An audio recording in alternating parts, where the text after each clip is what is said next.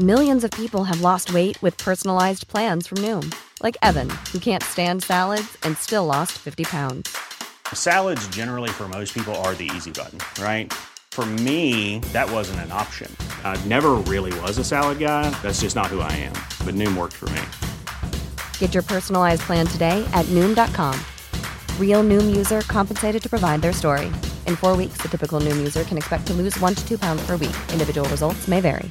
Planning for your next trip? Elevate your travel style with Quince. Quince has all the jet setting essentials you'll want for your next getaway, like European linen, premium luggage options, buttery soft Italian leather bags, and so much more. And it's all priced at 50 to 80% less than similar brands. Plus, Quince only works with factories that use safe and ethical manufacturing practices. Pack your bags with high-quality essentials you'll be wearing for vacations to come with Quince. Go to quince.com slash trip for free shipping and 365-day returns. A lot can happen in the next three years. Like a chatbot may be your new best friend. But what won't change? Needing health insurance. United Healthcare Tri-Term Medical Plans are available for these changing times. Underwritten by Golden Rule Insurance Company, they offer budget-friendly, flexible coverage for people who are in between jobs or missed open enrollment. The plans last nearly three years in some states, with access to a nationwide network of doctors and hospitals. So for whatever tomorrow brings, United Healthcare Tri-Term Medical Plans may be for you. Learn more at uh1.com.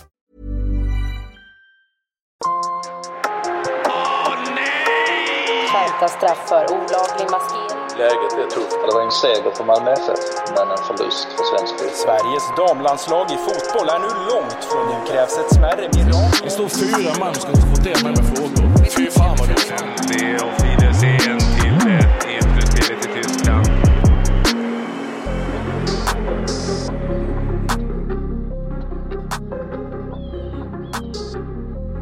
Dags för avsnitt 13 i blågul framtid om krisen i svensk fotboll. Nu grottar vi lite i taktik och trender och annat. Och det är ett ämne du brinner för, eller hur Erik Edman?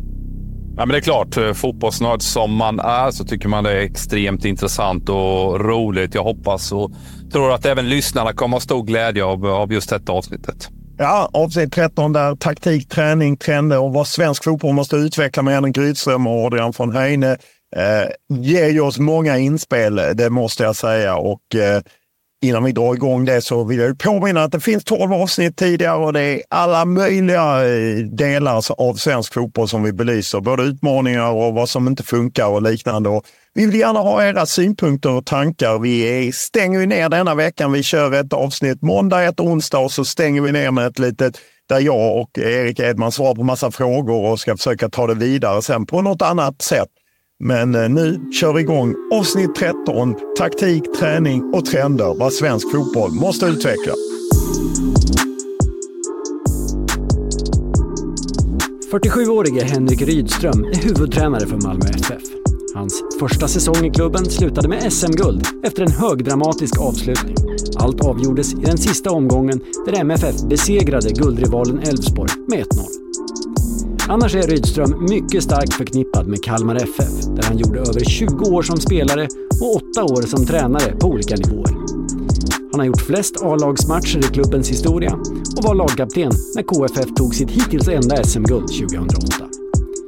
Han har karriären igenom gjort sig känd för en frispråkighet och en vilja att synas i media när andra spelare ofta avböjt.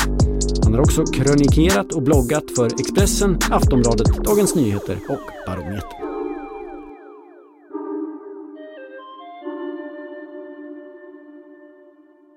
Vi behöver om ett annat ifrågasätta och, och reflektera jävligt mycket över vad det är vi eh, gör och hur vi utbildar spelare och eh, vilka val vi gör i eh, seniorverksamheten sen. Eh, jag var, tror det var 2017, så var jag på Nordisk tränarkonferens och då var, då var Hansen, eh, nej Per-Johan Hansen, eh, inte Roar Hansen, Per-Johan Hansen som då, alla, då var på norska förbundet där, eh, motsvarigheten till SEP. Och de hade ju under rätt lång tid känt att fan vad dåliga vi är i norsk fotboll. Um, så Per-Johan hade ju åkt runt och uh, liksom besökt de bästa klubbarna, vad gör de? Och, och gjort en... Ja, Norska förbundet gjorde ändå någon form av liksom jävla rannsakan. Vad, vad kan vi göra? Det finns ju ändå pengar och det är ju så i svensk fotboll. Det finns ju pengar, men man lägger dem kanske hellre på en... Som, det var på ju- norska, norska synen. Man lägger det kanske, ett tippeligalag lägger det kanske hellre på en serbisk mittfältare, de här 15 miljonerna och få komma sjua i tippeligan än på den egna akademiverksamheten för att utveckla för att på sikt bli bättre. Och det hade man väl inom norska förbundet i alla fall ifrågasatt. Och då var jag ju U19-tränare, så jag tyckte det där lät jävligt bra. Och sen så blev du själv seniortränare och eh, jag får ju sparken om inte vi vinner matcher, så då blir det att man eh, går kortsiktigt. Hur, hur, hur, och det tror jag, där, där finns ju någonting som man i alla fall som blir problematiskt ibland. Om man ser till eh, att det här med taktiska trender och så och alltså hur man påverkas. Alla har ju sett din förvandling från en hårt jobbande mittfältare som kanske mest slog någon boll i sidled till att eh, till att stå för en annan fotboll både i Sirius, Kalmar och Malmö FF. För hur har liksom du blivit formad som tränare när det gäller din syn på fotboll?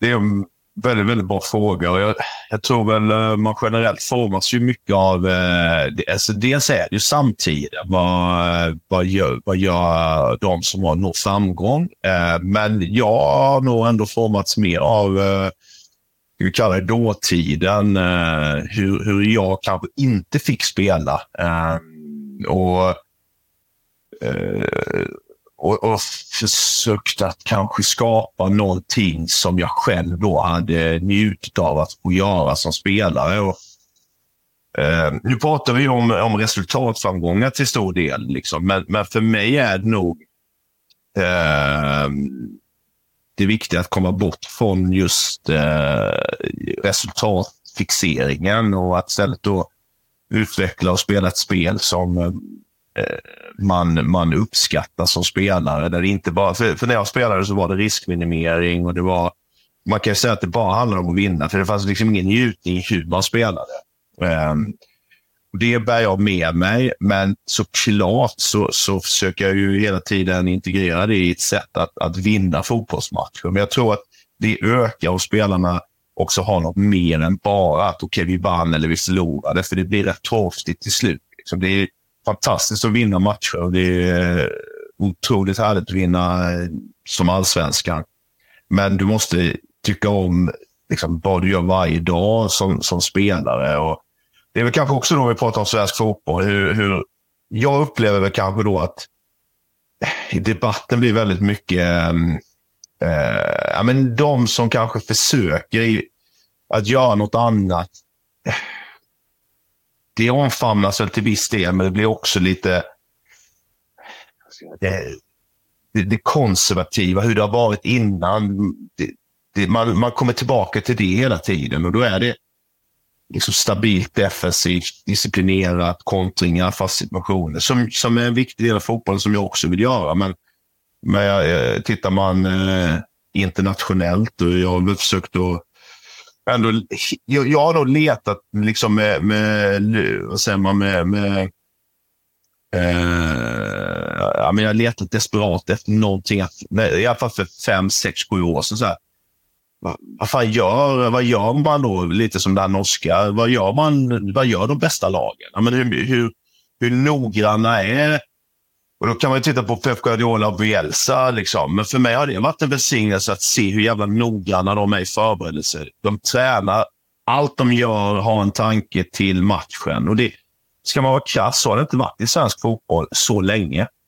Um, jag, jag, jag slutade 2013. Vi höll på med en jävla massa saker som inte var relevanta för vad man skulle göra på matchen. Um, och då, eh, vi ligger efter där skulle jag säga. Sen om vi ligger efter dansk eller norsk eller finsk, det, det kan jag inte säga. Men om vi tittar på portugisisk och spansk fotboll så har de haft en träningsmetodik under så lång tid som är så pass mycket bättre. Så, eh, och det kan inte vi äta fatt på en, ett år. Liksom. Sen får man hitta sätt att ändå försöka göra det. Men eh, eh där började det väl för mig och det är där jag själv inspireras väldigt mycket i mitt tränarskap. För det leder sen till att jag taktiskt kan göra saker på planen som, eh, och ändra saker från, från en situation till en annan och göra spelarna flexibla. Men då måste du ha en, en träningsmetodik som backar upp det. Jag tänker på det du är inne på med prestationsklimat. Eh, så har man Bodeglimt som har vunnit otroligt mycket. Det är Kjetil Knut som tjatar om gång efter gång i intervjuer. Så är det just prestationen. Och hur, hur, gör du för att skapa den typen av miljö i Malmö FF och även tidigare i Kalmar, där man fokuserar på prestationen och att inte bli tagna på sängen eller påverkade av ett brus utifrån där, man pratar vinna hela tiden? Mm. Ja, men, eh, Borde är ju ett, Eh, en sån klubb som jag ändå... Jag tror, Olof, vi, jag tror vi pratade om det redan i... i eh, jag var väl med i din podd eh, efter säsongen 2020. Vi satt jag på samma ställe.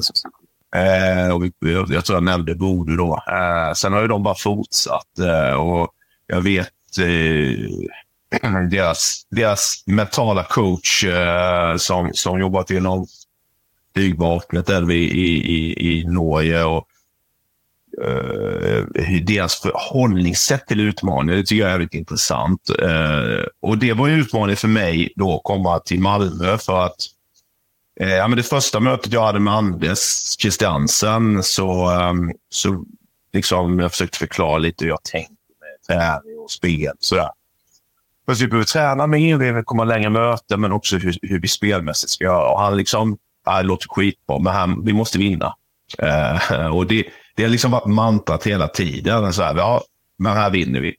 Eh, och eh, och, Jag hade inte vunnit som tränare förrän nu. Eh, så, så jag inte, hade inte heller något att backa upp när jag kom in där. Så, ja, men, ja, fast vi gör så här nu. Eh, det kom vi fyra på i Allsvenskan med Kalmar. ja, ja, det skiter väl vi i ungefär, hade ju de kunnat resonera. Men ja, hur, hur, hur jag försökt göra. Jag har ändå försökt kanske, jag kommer tillbaka till det här med spelet, att, att få dem att känna någon lust till att faktiskt gå ut och träna och spela fotboll med varandra. Jag har försökt kanske vädja lite till det här ursprungliga som gör att du en gång börjar spela som du sen så lätt glömmer bort på vägen just för att det blir krav på att du ska ta nästa steg. Du ska utvecklas. Du ska, det har ju vi också såklart. Men eh, och du fastnar i det och jag upplevde att Malmö hade fastnat definitivt i det där. Liksom. Eh, och då har jag också med mig det här från när jag spelade. Hur många matcher jag inte gick... Alltså jag gick ut och spelade och sen bara hopp, alltså jag hoppades att matchen skulle ta slut för vi ledde. I halvtid, vi leder. Och istället för att njuta av... Alltså, njuta är ju relativt så här, det vet du med Erik. Så här, jag pratade med Ola Toivonen med, med det nyligen. Vi snackade om det där att fan, man är också jävligt rädd i matcher. Och man, eh, man, man vill bara att segern ska vara där och man kan eh, njuta av segern. Men, men, som jag sa, till slut blir det ett jävla tråkigt förhållningssätt. Så att, eh, det är väl där jag har försökt att, och, och, ihop med de jag jobbar med såklart. Att, hur fan kan vi få spelarna att och, eh, faktiskt fundera på mer än bara att vinna? För det, det är så självklart. Jag vill ju vinna. Alltså, det, spelar vi padel så vill jag slå er.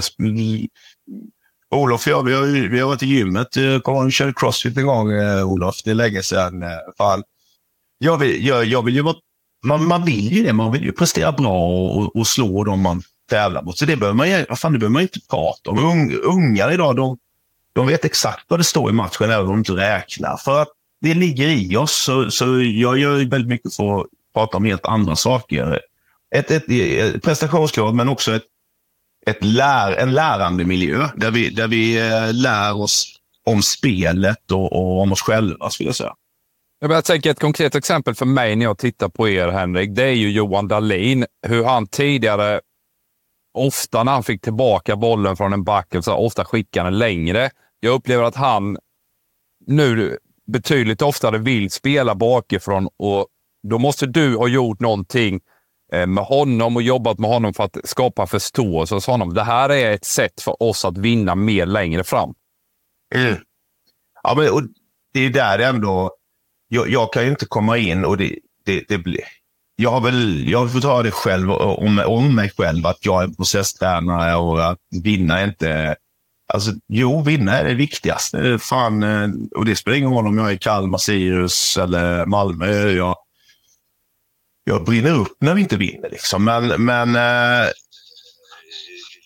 när det gäller de speltaktiska bitarna så är det såklart att jag förankrar det i vad jag tror också leder till eh, att vi vinner fler matcher. Men det kan ibland vara någonting som kortsiktigt gör att om Johan slår bort bollen, han, han bommar den mot eh, Degerfors borta eh, och vi släppte in ett mål. Men, men då måste jag ju backa det vi har pratat om och, och, eh, och ta ansvar. Johan var ju den första som tar ansvar själv, men jag måste ju få dem att förstå varför vi gör de sakerna och att det i sin tur ökar möjligheterna till att vinna matcher. Och det jag är ju jag är av den eh, bilden att vi, vi, när vi spelar i Europa kan inte vi... Alltså vi måste ju ha nyans i vårt spel såklart. Vi måste ju kunna vrida på det. Vi kanske inte kliver lika högt om vi möter Brighton borta eh, som eh, om vi möter eh, Degerfors borta i pressen. Men vi kan inte göra... För, för nej, jag, jag spelade ändå ett gäng Europamatcher med Kalmar och jag upplevde att vi åkte ut och hoppades. Att, hoppas inte motståndarna är bra idag.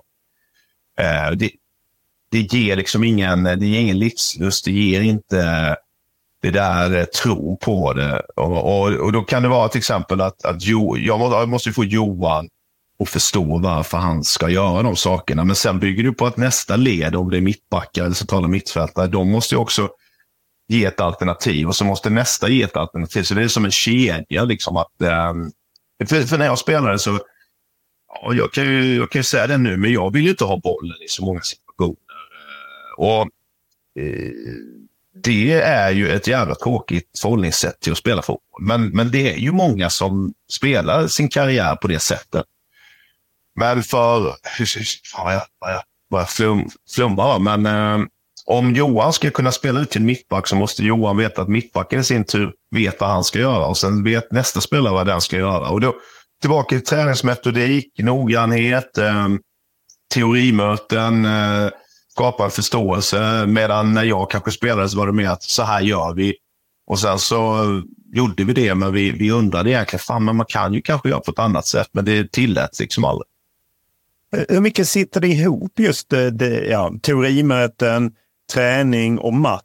Eh, om du beskrev det som ja, på din tid att, eh, som spelare, att det kanske inte alltid satt ihop det man gjorde. Hur, hur mycket mm. måste det sitta ihop för att man ska lyckas med den här processen som det så fint heter?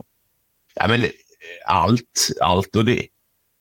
Uh, jag skulle säga liksom, sen är ju det en, en ständig, det är där man, man konstant och därför tycker jag den här debatten är bra. Jag tycker det, det, det, här, det här samtalet är bra för mig, för jag reflekterar i det samtalet. Det är därför jag ofta också vill vara med i poddar liknande, för att man, man tvingas reflektera över det. Och jag försöker ta in nya inslag i vårt spel, eh, men, men det bygger ändå på att jag som tränare har en bild att det är det här vi vill göra. För att spelaren i sig har svårt att få helheten. Om, om, om, om, eh, om Erik, när du spelar så, så, så upplevde jag dig som en, en väldigt smart spelare, men du kommer alltid vara dig själv närmast. Precis som jag tyckte om att spela en formation som gjorde att jag hade många spelare runt omkring mig, för jag var inte så jävla snabb. Och, och så frågar jag spela för mycket så kommer han bara, ah, men då svarar han på det som gynnar honom. Eh, så det blir mitt ansvar någonstans. Okej, okay, det här är det som gynnar helheten. Vi har Johan Dahlin med den här förmågan. Jag har Anders Christiansen med den här förmågan. Hur får vi ihop det på bästa sätt? Men så måste jag ju skapa en, en, en förståelse som sagt för att så att alla, alla någorlunda ser samma sak. Vi pratar om samma intention där ute. Och det, det, det finns liksom ingen genväg till det. Ehm, och Det har väl varit en sån sak som jag, på den här nordiska tränarkonferensen, så sa jag, tog jag upp det, att jag tycker vi jobbar för lite i svensk fotboll. Det var 2017 och jag hade väl varit tre år som tränare. Då, då, var, det, då var Roa Hansen som, eh, då var väl han i han i Åtvidaberg. Eh, han, han höll med, men annars var det rätt tyst. Det var en massa tränare då. Eh, men hans bild var också samma sak. Att spelarna de förväntas, de kommer in på morgonträning för nu är det professionellt och sen så går de efter lunch och går, ja men, ja, man sticker och gör andra grejer. Och för mig är det så här, vad fan, det är då vi ska jobba vidare, för det gör man på andra jobb. Och, och där tror jag vi ligger efter det finns säkert andra länder också, men jag, jag tror att vi, det har påbörjats en, en förbättring där och det kommer upp yngre tränare som, som, var, ja, men som också inspireras kanske på samma håll som jag inspirerats. Och eh, jag tror kanske också att det är jag och Theo som jag jobbat med rätt länge. Hur vi kanske har också fått, försökt att propagera för att vi måste jobba mer, längre dagar. Att det är inspirerande. Så Hammarby var inne på det också nu då när de anställde eh, en ny tränare. Att ja, men vi vill ha en bättre träningskultur. Ja, jag tror det, det är huvudanledningen. För det krävs en jävla massa tid, möten, eh, övningar för att få spelarna att, att se helheten på samma sätt som jag vill att de ska se. Hur upplever du att diskussionerna eller debatten är kring eh, svensk fotboll om man eh, går tillbaka till den där klassiska tiden med Lars Laban Arnesson på ena sidan och Bob och Roy på andra. Sen är min upplevelse, men jag kanske inte är i rätt forum, att, det är, att man är rätt försiktig. Man vill inte gå och trampa någon på tårna. Nej, men eh, alltså, jag, jag delar ju det. Jag, jag, jag, jag tror går vi till Danmark så är det, är det skillnad. Och, och eh, nu, nu, nu är det ju mer...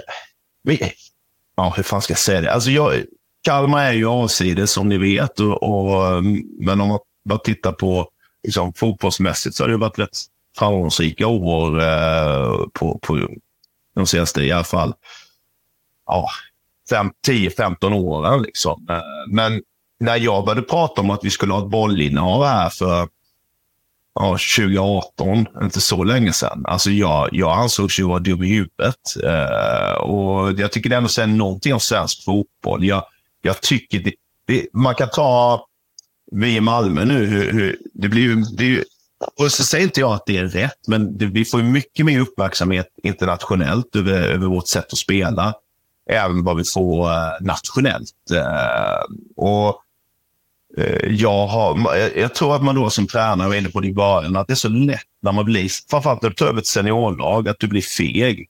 Eh, och du vill inte vara den där som som gör någonting som alla andra inte riktigt gör. För om du misslyckas med det så ser du dum, dum ut. Men om vi eh, satsar på långa spelvändningar och kontringar och, och fast situationer så, så kommer vi att misslyckas. Så det är ingen som tycker det är så konstigt. Um, jag, jag, tror att vi i Sirius var väl ett av dem 2020. För då hade vi ett, ett, vi hade ett bra lag, men kanske inte så namnkunnigt. Men vi, vi gick ut och försökte dominera matcher. Och det, det vet jag inspirerade Degerfors som sen kom upp och gjorde något liknande i alla fall sitt första år. Eller dominerade, vill säga kanske, men de eh, försökte i alla fall. Men som sen när det kommer till det här att nu håller vi på att åka ur, då, då tar man kortsiktiga lösningar och man försöker bara rädda det som räddas kan. Eh, men jag kan känna, jag vet hur jobbigt det är att säga, gå emot det som anses vara normen. Och normen i svensk fotboll är inte så eh, utvecklad, skulle jag säga. Men jag, så, så, så, jag tycker det här, de här diskussionerna är skitbra, det ni gör, att man pratar om det. Eh, för det är enda sättet. Och så märker jag att det börjar kom, komma en generation tränare som ser det på ett annat sätt. Eh, du nämnde Lars Laban och, och Roy och Bob. Det är ju det är en otroligt intressant tid i svensk fotboll. Eh, där det nu låter... Alltså, alltså, Lars Laban fick nog jäkligt mycket skit ibland, men han...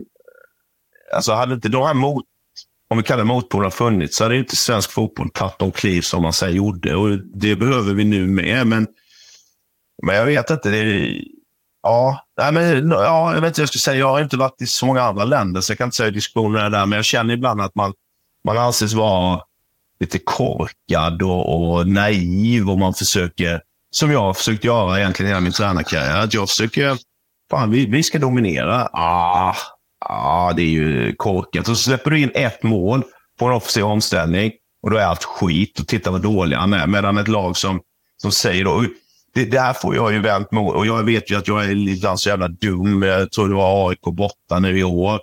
Där jag tycker att vi i princip står på dem. Eh, Djurgården hemma, vi är de som liksom försöker, men vi, vi har svårt att få till den här riktigt klara målchansen. Men om man om du är en neutral åskådare och tittar på de två matcherna så är det, det är vi som verkligen försöker och försöker.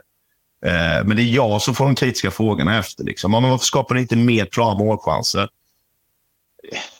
Ja, men fråga motståndare som inte ens vill ha bollen, som skickar den så långt de kunde liksom, när de väl hade den. Så blir det så här.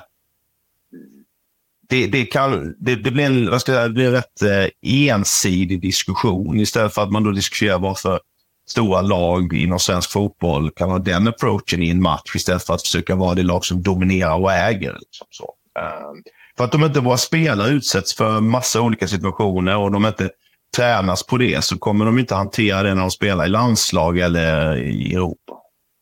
Jag tänker, jag tänker jag vill svara på det, på det du säger där kring, kring AIK-matcherna. Det tänker jag väl att ni är ju Malmö.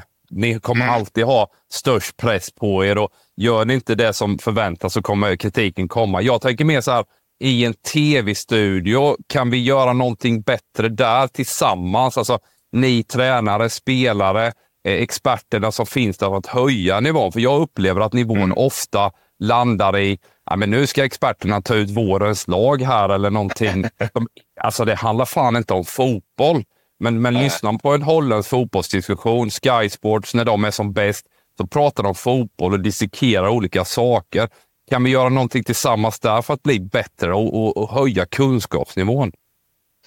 Ja, det tycker jag är en, också en relevant fråga. Jag, jag, hur länge sedan jag var...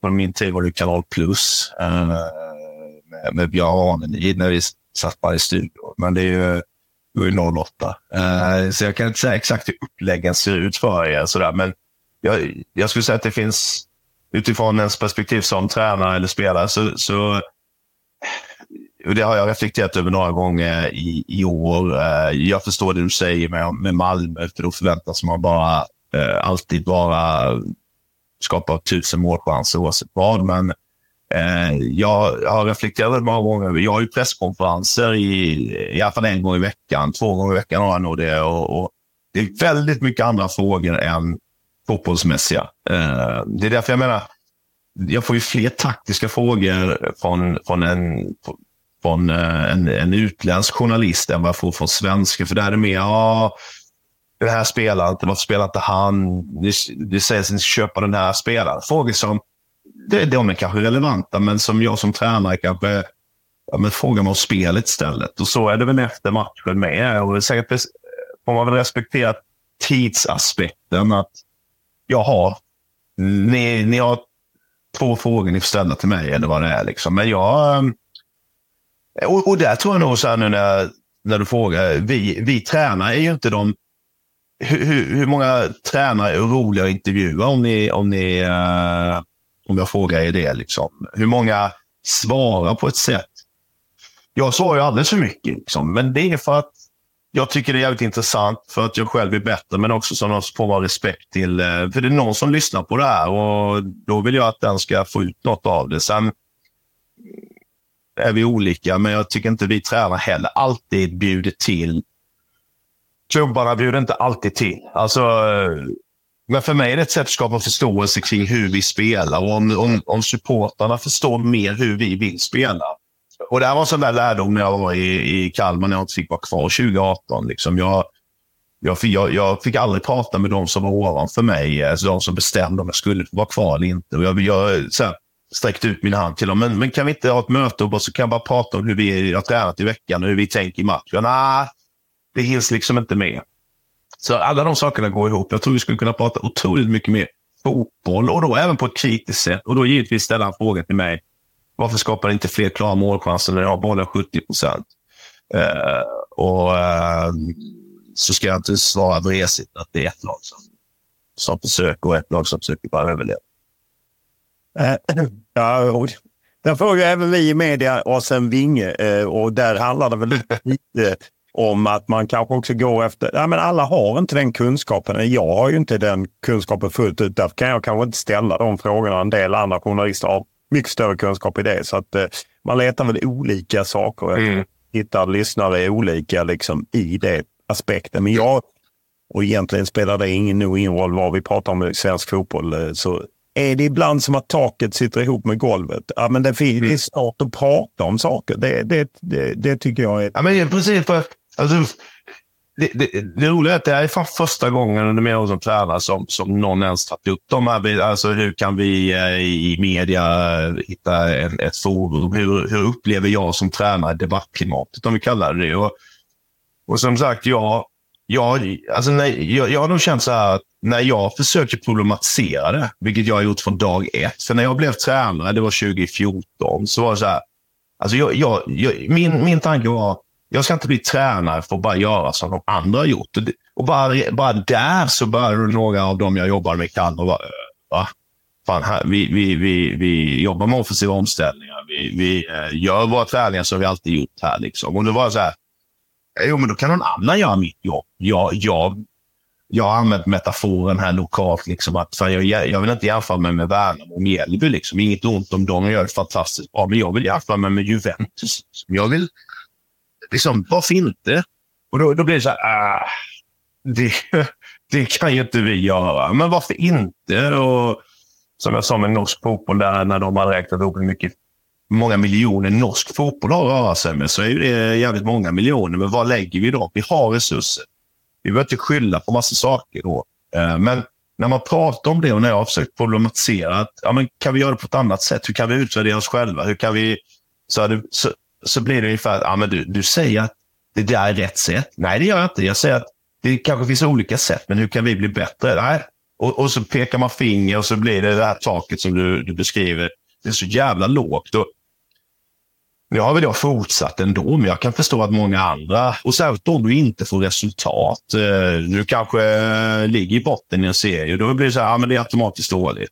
Eh, Ja, eller så eh, är det faktiskt bara så att vissa lag är bättre än andra. Det spelar ingen roll hur de kan spela på ett visst sätt, men det är inte där det ligger och vi måste kunna prata om det och vi måste kunna problematisera det utan att det pekas finger. Men eh, där finns det otroligt mycket mer vi kan göra. Sen tycker jag, kan jag bara lägga till, jag tycker att jag gick ju pro-utbildningen nu 20, 2018, 2019 och där tycker jag att det pratas mer om, om de här bitarna. Och, och, men precis som det är när man pratar om domare i, i svensk media och liknande, eller i, i, så blir det så här, vi får inte kritisera. Det blir som med ens barn, liksom, att jag har en dotter som, som avskyr när jag säger till henne. Men vad fan, det är ju min roll som, som förälder och, och det måste man ju klara. Precis som domarna måste klara att vi säger till precis som jag som tränare, precis som ni som media måste klara av att vi diskuterar. Eh, men... Eh, mm. Mom deserves the best, and there's no better place to shop for Mother's Day than Whole Foods Market. They're your destination for unbeatable savings, from premium gifts to show-stopping flowers and irresistible desserts. Start by saving 33% with Prime on all body care and candles. Then get a 15-stem bunch of tulips for just $9.99 each with Prime. Round out Mom's menu with festive rosé, irresistible berry chantilly cake, and more special treats. Come celebrate Mother's Day at Whole Foods Market. Even on a budget, quality is non-negotiable. That's why Quince is the place to score high-end essentials at 50 to 80% less than similar brands. Get your hands on buttery soft cashmere sweaters from just 60 bucks, Italian leather jackets, and so much more. And the best part about Quince, they exclusively partner with factories committed to safe, ethical, and responsible manufacturing. Elevate your style without the elevated price tag with Quince. Go to quince.com slash upgrade for free shipping and 365-day returns. Mom deserves the best, and there's no better place to shop for Mother's Day than Whole Foods Market. They're your destination for unbeatable savings, from premium gifts to show-stopping flowers and irresistible desserts. Start by saving 33% with Prime on all body care and candles. Then get a 15-stem bunch of tulips for just $9.99 each with Prime. Round out Mom's menu with festive rosé, irresistible berry chantilly cake, and more special treats. Come celebrate Mother's Day at Whole Foods Market.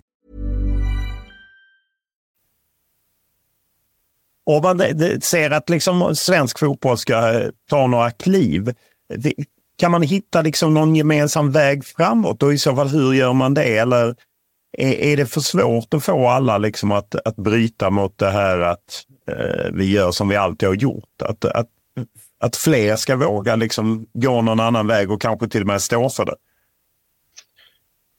Uh, jag, jag, jag ser en förbättring. Jag ser ändå uh, fler olika uh, tankar och, och sätt att, att, spela på som, som kommer fram. Men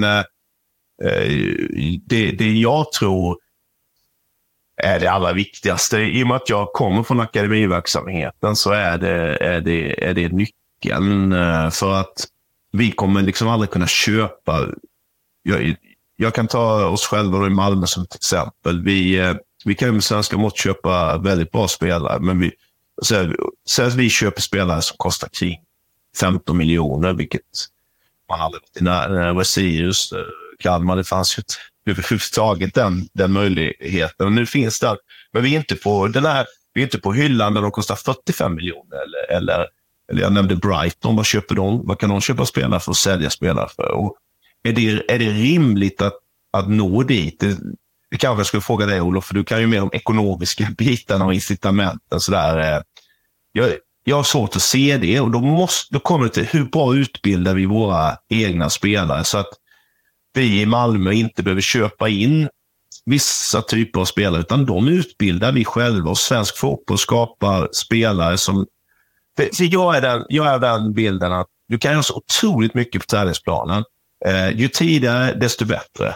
Och det är där den stora diskussionen för mig är. Eh, när vi får dem på seniornivå så kan jag, jag kan fortfarande göra mycket med dem. Och jag eh, kan förändra deras sätt att tänka och, och agera och, och framförallt det vi var inne på, att, att våga och tro på det och förstå. Men, men det är svårt för mig att göra en spelare mycket snabbare när han är 22 liksom, eller 19. Men hur bra har vi tränat dem fram till det? Eh, och Då kommer vi till resurserna du avsätter och eh, ska det vara större krav på eh, varje klubb att avsätta mer pengar? Nu har ju Malmö har det, många allsvenska klubbar har ju också då en damverksamhet eh, som nu då med all rätt kräver resurser. Eh, så då försvinner lite av det som kanske hade gått till den andra biten innan. Eh, så det är, det, är, en- det, det är delikata frågeställningar och, och som vi behöver fundera på vad, vad vi vill inom svensk fotboll. Men där ligger det för mig. Och nu kan jag inte träningsförhållandena i Stockholm, men jag antar att de är rätt dåliga för ungdomslag. Eh, hur, hur kan man se till att du har en miljö för ungdomar så att för, för det är inte lika mycket spontanidrott längre. Hur kan vi då ha... Jag vet att Ajax har liksom byggt upp en fantastisk anläggning där det... Där, även för ungdomsspelare. Där... Eh, vad ska man säga? Miljön gör ju att Ja, men man kan ta ett annat exempel, kanske ett dåligt exempel, men eh, om du nu har en... Eh, jag var hemma hos Tobbe Karlsson, min gamla mittbackskollega igår. Han har satt upp en sån här pull-up-räcke i dörröppning. Så när han går förbi så gör han några pull-up. Och det är skitbra. Alltså, hur, hur kan du skapa en miljö där ungdomsspelare framför allt eh, lockas att spela fotboll? Är det en liten multiplan? Är det, är det fler gräsplaner? Är det um, ett, ett plank du kan stå och skjuta mot? Men så ser det ju inte ut. Liksom. Så det blir få timmar som, som spelarna spelar fotboll. Um, och hur samhället ser ut så, så blir det ännu färre. Där tror jag, och då har vi klimatet mot oss. I Spanien kanske du går ut och spelar på ett annat sätt. Och hur kan vi, är det fler hallar som på Island? Men det kostar pengar. Och min erfarenhet är att ingen jävel är intresserad av att investera i det som de inte får omedelbar effekt av. Och allt det här vi pratar om i effekt om 5, 10, 15 år. Och det är inget, ah, fan det är skittråkigt. Då kanske, så då byggde man paddelhallar istället för fotbollshallar för ungdomar. Och då ser vi hur det gick. Ja, det gick ju inte bra. De stänger kan, har ju svårare att hoppa. Men just, just den balansen mellan det kortsiktiga, att köpa en ny högerback eller investera det i akademin, i lite fler tränare som, som man skördar om 10 år eller 15 år. Hur, hur, hur kan man övertyga de som bestämmer? För i, i slutändan är det, det finns ju pengar, en del pengar i varje fall. Folk som bestämmer. Hur kan man övertyga dem om att de, precis som Johan Dahlin, måste tro på den här nya processen. Skicka inte långt, utan vi måste liksom... Det är ju det som jag ser som den stora utmaningen. Men är det inte symptomatiskt lite? Alltså, att, att vår diskussion i svensk fotboll, även som är förbundskapten, eh, in, eh, inte s- hur vi då skapar ännu bättre förutsättningar för, för ungdomar. Eh, för förbundskaptenen är ju symbolen, men han, vad, vad, kan, vad kan de göra om vi inte har det andra? Alltså, men det blir det här kortsiktiga igen. Jag, jag har faktiskt inget bra svar där. Eh, jag kan inte riktigt de här mekanismerna, hur, hur liksom, hur mycket styrning svenska fotboll vad kan göra med klubbarna. Men, men, men jag antar att SEF har en, en viktig roll där i att det blir någon form av centralstyrning. Att det här, jag tror man måste öronmärka de här pengarna går alltid till akademiverksamheten. Men sen kommer du då till kommunerna som, som ska bygga planer, som inte är intresserade av det. Och, och eh, eh Det blir politiskt till slut. Va? Um, och, eh, men men kan, kanske då att när, det, när vi är där vi är och då blir ju någonstans A-landslaget bära den där symbolen. Men nu ser man att damlandslaget också går mindre bra. Men just att okej, okay, vi vill ha ett bra landslag.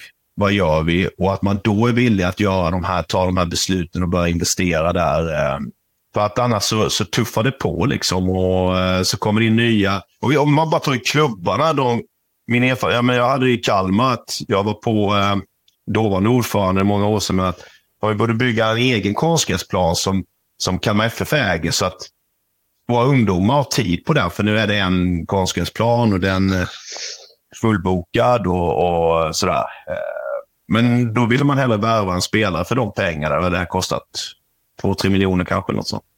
Och, eh, för det, de som sitter i styrelsen vill ju få den framgången. Det är deras liksom, legacy. Medan eh, ja, det är kortsiktiga för det långsiktiga. Men det, nej, fan, jag vet inte. Det är svårt. Jag tänker så här, för att jag håller med dig i alla de argumenten du för fram här, men då måste vi ju inom svensk fotboll vara beredda att bli ännu sämre innan vi kan bli bättre. Mm. Ja. Uh, ja, men precis. Det, det, på något sätt så, och det tror jag är det svåra när vi pratar nationellt. I en, jag tror i en klubb så kan du nog komma dit att fan, okej, okay, vi åkte ner den här nu. Men jävlar, nu tar vi ett omtag, vi, vi börjar jobba och, och ofta är det ju när pengarna är slut i en klubb. Uh, och så börjar man då uh, hitta vägar och så kanske man bara eh, sålla ut folk som bara vill äda för pengarna och sen så bygger du upp och sen så plötsligt så har du skapat en miljö då där det, det frodas. Men det är nog svårare nationellt. Men ja, jag, jag skulle säga att det är nog det som eh, som, eh, som krävs. Och att man förstår att det, det blir inga omedelbara, det finns ingen quick fix. Eh. Sen kan du få fram en, en generation spelare kanske, eller du, du, du har Zlatan eller du har någon otroligt bra spelare eh, som leder ett landslag under den tid. Men det är ju lite förföriskt, för det säger ju ingenting om, om det var därför jag frågade i början här när vi började prata, vad, vad, hur mäter vi framgång? Det här med ligaranking är ju ibland lite eh, lite för att det kan ju vara så att en liga har två jävligt dominanta lag och, och de går bra i Europa och sådär. Men ligan i sig är rätt kass. Liksom. Eh, svensk fotboll har varit rätt bred. Där mittenlagen uppåt har varit, har varit också bra. Eh, är det bättre än att du har två riktigt bra lag? Eh, sådär. Så det, det, det finns olika sätt att mäta det. Ja, eh, relevant fråga, Erik. Jag den, eh, så jag har ju märkt att, eh, eller jag har sagt så här då, om, om jag som, som huvudtränare i ett allsvenskt lag, eh, 2020 så här, då, då gick vi jävligt bra i Sirius. Och så, vi slår Norrköping borta i oktober någon gång och sju matcher kvar. Eh, säkrat allsvenskt spel, jätteframgång för Sirius. Vi eh, var lite så ah, nu går vi för Europaplats. Eh, men vi sa också internt att okay, nu, nu prioriterar vi unga egna spelare. Så, så vi gjorde det. Jag tror vi hade tre kryss och fyra förluster de sista sju. Eh, för att rent krasst så var inte de unga spelarna tillräckligt bra. Eh, men vi såg det ändå som någon form av så här, lite framtidsinvestering. Men jag kan säga mitt ego som tränare, det känns inte så jävla roligt. att jag märkte på de erfarna spelarna att de kände lite, vänta nu, fan nu spelar vi unga spelare, vaskar vi de här matcherna? så hittar man rätt där. Och, och, eh, men det, för mig är det så här, enda sättet för, en, för mig som tränare för att jag ska våga spela unga spelare fullt ut så är att ett, jag har inga andra alternativ. Eh, två, klubben säger, föreningen säger att det är det här vi gör. I Malmö kan du inte, det kan inte Malmö säga, för vi måste vinna nästa match. Liksom. Men i vissa andra klubbar så måste du inte det, om man ska vara klass. Men de vågar inte heller, för där jagar man ju nästa. Vi kom, sexa det året. Vi måste komma fyra nästa år, för det ligger i dess natur. Uh, då behöver du en klubbledning som säger nej, uh, vi ska vara kvar i allsvenskan, vi ska spela en bra fotboll, men vi ska också prioritera vad det nu är. Liksom. Om man nu vill det. Och det. Det är lite för få svenska klubbar som gör det, skulle jag säga. Eh, när ni då gör som Sirius så säger du att ja, men vi kommunicerar internt att vi spelar yngre spelare. För det är ju inte så att ni går ut och kommunicerar då att eh, vi riskar vår Europaplats. Utan utåt sett är det mer det här, då binder ni ju lite ris åt egen rygg så att säga. Utåt sett, vi jagar Europa. För jag minns den hösten när, jag menar, det var ju snack liksom, du var årets tränare, hade gjort det med Sirius. Mm. Dippade ni i snacket, blev kolla, det, det var inte så mycket. När ni i själva verket gamblade lite. Ja, ja men jag lär, det ena är att jag lärde mig ju lite saker där också. Att det, det, det, det räcker inte bara liksom, okej, okay, det, här, det här är lovande, han får in och spela. För att det, blev, det ena var att vi, om vi, ska prata, vi devalverade ju lite, lite statusen att, att spela i allsvenskan som ung spelare. Att du ska också göra det någonstans, vad det nu är, förtjänt av det. Men det måste finnas någon form av så här, fan, jag har ändå tränat bra och presterat bra, men vi, det blev lite väl många, så det var inte bra från vår sida heller. Men det andra är kommunikationen. Eh, och Det har jag pratat med i, i andra år med andra klubbar. Liksom. Vad, är, hur kommer det, vad blir mitt uppdrag som tränare? Eh, för att i media och hos, hos eh, supportrar så är det ju att ja, men vi var så här bra förra året, det måste bli bättre nästa år. Men bättre är kanske att spela en annorlunda fotboll, en, en mer mångsidig fotboll, fast tabellplaceringen blir sämre kanske. Men då måste man som hur många klubbar ko kommunicerar sådana saker? Ingen, liksom. För de är också fast i, i sättet hur vi... Eh, ja, men den här enkla retoriken att ja, men eh, vi ska bli bättre nästa år än förra året. Och då är det i tabellplaceringar. Men det skulle också kunna vara att vi spelar x antal unga spelare. Men där, var vi, där, där misslyckades med det i Sirius. Eh, Kommunicera de sakerna och då finns det ingen förståelse för. Om man ser på svensk fotboll i stort, finns det någon spelmodell som passar bättre i svensk fotboll eller är vi öppna för allt om man talar på klubbnivå? Alltså, min, min bild är så att den generationen spelare som är idag är, är mycket mer intresserad av olika taktiska formationer. Om vi pratar, man pratar ofta om 4-4-2 men Eh, Eh, eh, och att ändra, att vara flexibla. Eh, för att så ser samhället ut. De är mycket mer flexibla än vad, vad generationen som jag tillhör. Och, vi ändrade ju mellan, så här, vi spelade 4-4-2 eller 4-5-1. Det var ju de formationerna vi spelade, eller jag spelade under min karriär kan man säga.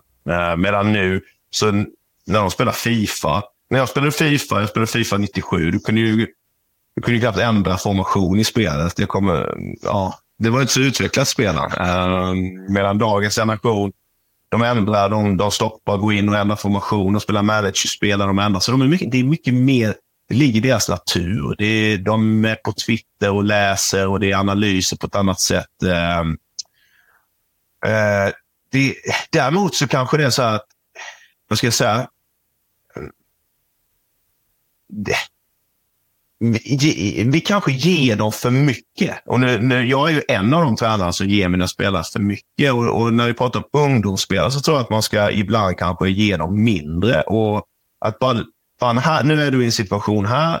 Du är ensam mot två motståndare. Du får lösa det. liksom. Och Sen så får man givetvis hjälpa dem. Och, och så får du skapa en trygghet. Och då, du sa prestationsmiljö där innan, Erik. Jag tror liksom skapa en safe environment där, där unga spelare får testa och hitta lösningar själv. Eh, där vi inte hela tiden ger dem, men så ser samhället ut att vi föräldrar vi ger våra barn lösningar hela tiden. Vi försöker ta bort det som är jobbigt. De får inte förlora. Det är inga betyg i jobb. Allt är skitjobbigt istället för att Nej, fan, vi förlorar den här matchen. Uh, det är inget konstigt. Vi hatar det, men sen så tränar vi bättre nästa gång och du Eh, förlora den här en mot en situationen, men vi tränar så blir du bättre på det. Um, och, och tittar man på någonting som jag tycker vi har blivit sämre på i svensk fotboll, och det har Janne och Wettergren varit inne på mycket, men det är ju, vi kan kalla det individuella försvarsspelet. Um, och fanns det någonting bra med att man inte hade så mycket direktiv förr i tiden? Dan Andersson och jag snackade om det, liksom att det var som Dan, Danne, han, han är ju med på våra möten och allting och vi har ju principer för allt och ibland så skockar han lite. Fan, vi hade ju, vi hade ju inga principer för. Men då, då fick man ju som spelare bara gå i samband nu. Vänta nu, fan.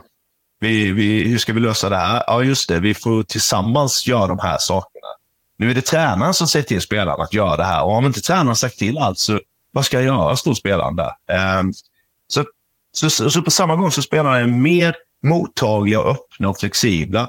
Så, så tror jag vi skulle behöva, i alla fall på ungdomsnivå, ge dem mindre lösningar och istället skapa den där miljön, då, träningsmiljön, där de, de utsätts för rätt tuffa situationer, där inte systemet hjälper dem. För att sen på seniornivå kunna växla mellan olika formationer. Vi, vi, jag har väl gjort det de senaste åren som tränare, att vi spelar massa olika formationer. Eh, någonstans så börjar man ju med fyrbackslinje eller trebackslinje. Det är väl det jag går på. Men sen däremellan så är det ju eh, flytande och, och jag har inte upplevt att spelarna överhuvudtaget tycker det är jobbigt. Eh, däremot så har jag upplevt att de kan ibland stå handfallna om inte jag sagt till att exakt så här ska du göra. Det är ett inkast ute på eh, inkast. Eh, plocka upp spelare liksom. Ja, men det, det vet de inte. Ja, men hur täcker vi skott? Det vet de inte. Liksom. Sådär, det var bara, vänta nu, vad fan, hur kan ni inte veta det och spela, ni har spelat i Allsvenskan i fyra år? Hur, eh, hur genomför man det? Att, att man får ner det liksom i, i, i tidigare åldrar, att, att det har fallit ifrån på något sätt? Ja, det är också en jäkligt bra fråga. Tittar man lite på jag ser stora möjligheter med akademivärlden, men, men jag tror också att det, man går i lite fällor där eh, och, och, det har jag själv gjort. Man tittar på Pep Guardiola, man tittar på... Alltså, vad är det man tittar Man tittar ju 90 procent på vad man gör med bollen, men vi vet ju... Nu, nu är det ju Bosse Pettersson, han, han, han påstår att jag var Sveriges bästa spelare utan boll. Ju. Eh, och Bosse har ju rätt i, i mycket, så, som jag vet. Men den delen är ju väldigt viktig. Eh, vad, vad har du gjort innan du får bollen? Vad gör du när motståndaren har bollen såklart? Och, där, om vi nu har då en, jag brukar säga det, en ny generation tränare, så tror jag att de ligger väldigt mycket, de ligger mycket i det offensiva försvarsspelet. Alltså, eh, vi har mer man-man-inslag på motståndarens planhalva. När, när mm, mål, motståndarens målvakt tar bollen så plockar man upp man-man. Liksom. Men hur försvarar man då som jag sa, individuellt? Hur, hur eh, jobbar man med de bitarna? De är rätt osexiga. Det är, eh, jag hade ju tur att jag hade tränare som var väldigt duktiga på de bitarna och gnuggade det. De gnuggade det för mycket. Och sen så kom det då en generation tränare, däribland mig själv, som bara, fan det är jävligt roligt med det andra. Men, men eh, det är någonstans att hitta den jämvikten. Jag tyckte det var intressant nu när Häcken plockade in Roland Nilsson som en form av, liksom för att säkerställa att försvarsspelet, eh, även om man hade haft problem i Europa nu, så tror jag att över tid så kan det vara en, en, eh, en bra lösning till exempel. För att det, det finns då ett know-how hos spelare som, som vi tappar. Och det är också nu då en generation tränare som inte spelat så mycket. Det tror jag också är jättebra, men jag tror det finns en fara. för att Hur försvarar du individuellt? Det hade varit Erik, du skulle kunna liksom ha en workshop för det. Jag, jag är ju stor fan av att X-spelare i min stab. Eh, för att det, det, kan du, du kan inte teoretiskt lära dig exakt hur du försvarar mot den. Till exempel. Så, så att få in mer X-spelare, inte för helheten utan för det individuella på, på eh, akademinivå, tror jag, eller på ungdomsnivå är, är en sak. Jag tänker ju kring det du säger kring, kring eh, defensivt försvarsspel en mot en. Och det, då, då, då återkommer man ju mer till den här fria fotbollen, den spontana idrotten. Att den behöver återinföras. Jag pratade med Per Nilsson om det för ett par år sedan, om att Tyskland ser att de inte tar fram tillräckligt många spelare med, med hög spelförståelse. Eh, jag känner väl rent för att komma till någon typ av konklusion här, så de som är absolut bäst på spelförståelse enligt mig, det upplever jag att det är de på Iberiska halvön eh, och hur de tränar tidigt i unga åldrar för att eh, ja, de har ju övningar. När de kommer sen till seniorverksamhet så har de tränat spelförståelseövningar i högre utsträckning än vad, vad kanske vi har gjort tidigare som gör att de har en spelförståelse på en hög nivå eh, och, och eh, eh vad ska jag säga, de, de, de klarar av en mot en situationer också. Eh, och, och ja, det, det, det, är så jag upplever det i alla fall, att, att de är absolut skickligast. Bernardo Silva är kanske absolut bästa exemplet på att lösa situationer. Och det kommer av spontanidrott från början och inte så tränarstyrd eh, träning. Mm. Ja, men, vad ska jag, säga, jag, jag delar ju det. Jag, jag, jag, som jag är inne på, jag, jag känner ju att Eh, för mig har det varit nyttigt att vara U17 och U19-tränare. Men, men jag och min kollega då, som jag jobbar åt med Johan, eh, vi, vi, vi reflekterar över det där. Liksom att, vänta, vad fan, vi försöker hitta en, en formation som hjälper spelaren. Borde vi inte egentligen då eh, göra det svårt för dem, även i matcher? Sen, sen, sen vill man ju inte så vill inte göra det för svårt för dem. Vi vill ju fortfarande fan att de ska vinna. Och, och det där är ju det, det sweet spot. Vi hittar man till stor utmaning. Men jag tror till exempel om du ser att någon har fallenhet för det. Och det här är väl så som Ajax har jobbat under många år, att de har en jävligt bra anfallare. Ja, men då sätter de alltså mittback i någon match. Det gör det är laget på U14 som går sämre, men det utvecklar spelaren. Eh, eh, och vi har inte lika mycket spontanidrott och, och vi har inte samma förutsättningar som på Iberiska halvön just i form av eh, klimat och sådär. Men hur kan vi då i träning skapa mer eh, vi har inte ens varit inne på relationismen som, som, eh, som eh, det har pratats mycket om. Men det är ju ett sätt att säga, nu är inte den fri och styr. bara så här, ja, ni spelar som ni vill, men, men att, att använda sig av spelarnas kreativitet. Att inte jag säger att du ska stå där, du står där, det här är en riktigt positional exercise. Nej, utan fan, använd det ni har lärt er genom åren. Men jag, det kan man göra redan när de är unga. Låt dem, låt dem spela fotboll. Två mot två, tre mot tre, även när de är 14, 15, 16, 17 år på akademinivå. För det, Sen behöver du ibland gå in och styra någon och hjälpa någon, komma med något, med något råd. Men systemet får inte bli en, en snuttefilt för våra spelare. Men eh, då måste, du ska säga det, då måste klubbarna... För när jag, jag kan säga så här, när jag var U17-tränare mitt första år, jag åkte ur eh, eh. Till mitt försvar, till vårt försvar, de gjorde om serien, så det var så jävla många lag som åkte ur. Eh, men eh, det, var, äh, det kändes ju inte bra. Och men jag tänkte så här att ja, Kalmar FF har väl inga problem med det. De visste förutsättningarna och det kom ändå fram individuellt skickliga spelare. Eh, och, men sen typ två, tre år senare så fick jag höra från dåvarande klubbchefen att ja, eh, för då hade U17 gått upp igen i högsta serien. Så ja, nu har vi fixat till det här som du ställde till med och, och, eh, och liksom var nedlåtande. Det känns så här, va? Vad fan, var det viktigt ändå. Då var resultatet, kollektiva resultatet viktigare än, än den individuella utvecklingen. Och, och jag tror många tränare känner en, en, ensamhet där. De vet att de... Och sen på mötet på måndagen efter helgens match. Ja, ni förlorar mot eh, Alingsås eh, P17. Liksom. Eh, det vill man ju inte göra. Inget, jag vet, kan inte Alingsås nivå, men... Eh, så blir det så här. Fan, ja, men vi spelar på det här sättet. Jag spelade den spelaren i den positionen. Och, och, och, Då blir det att då bör du träna i veckorna för att vinna den matchen på helgen istället för att hur kan vi eh, jobba med att de får ta massa beslut i svåra situationer. Inte för matchen som kommer, utan för det som kommer senare i karriären. Eh, men det måste vara ett beslut från... Du måste bli uppbackad. Jag har känt att jag har varit ensam många gånger som tränare. Du måste bli uppbackad av klubben, av de som styr. Um, för att annars så, och, och tittar man då på den generationens tränare som kommer upp så vill ju de vill ju också vara som Pep och Bielsa och eh, De Serbi liksom. Som bara, ah, här står du. Och sen så när den pressar, då ska du gå dit. För vi vill känna oss så duktiga och komma med svaren.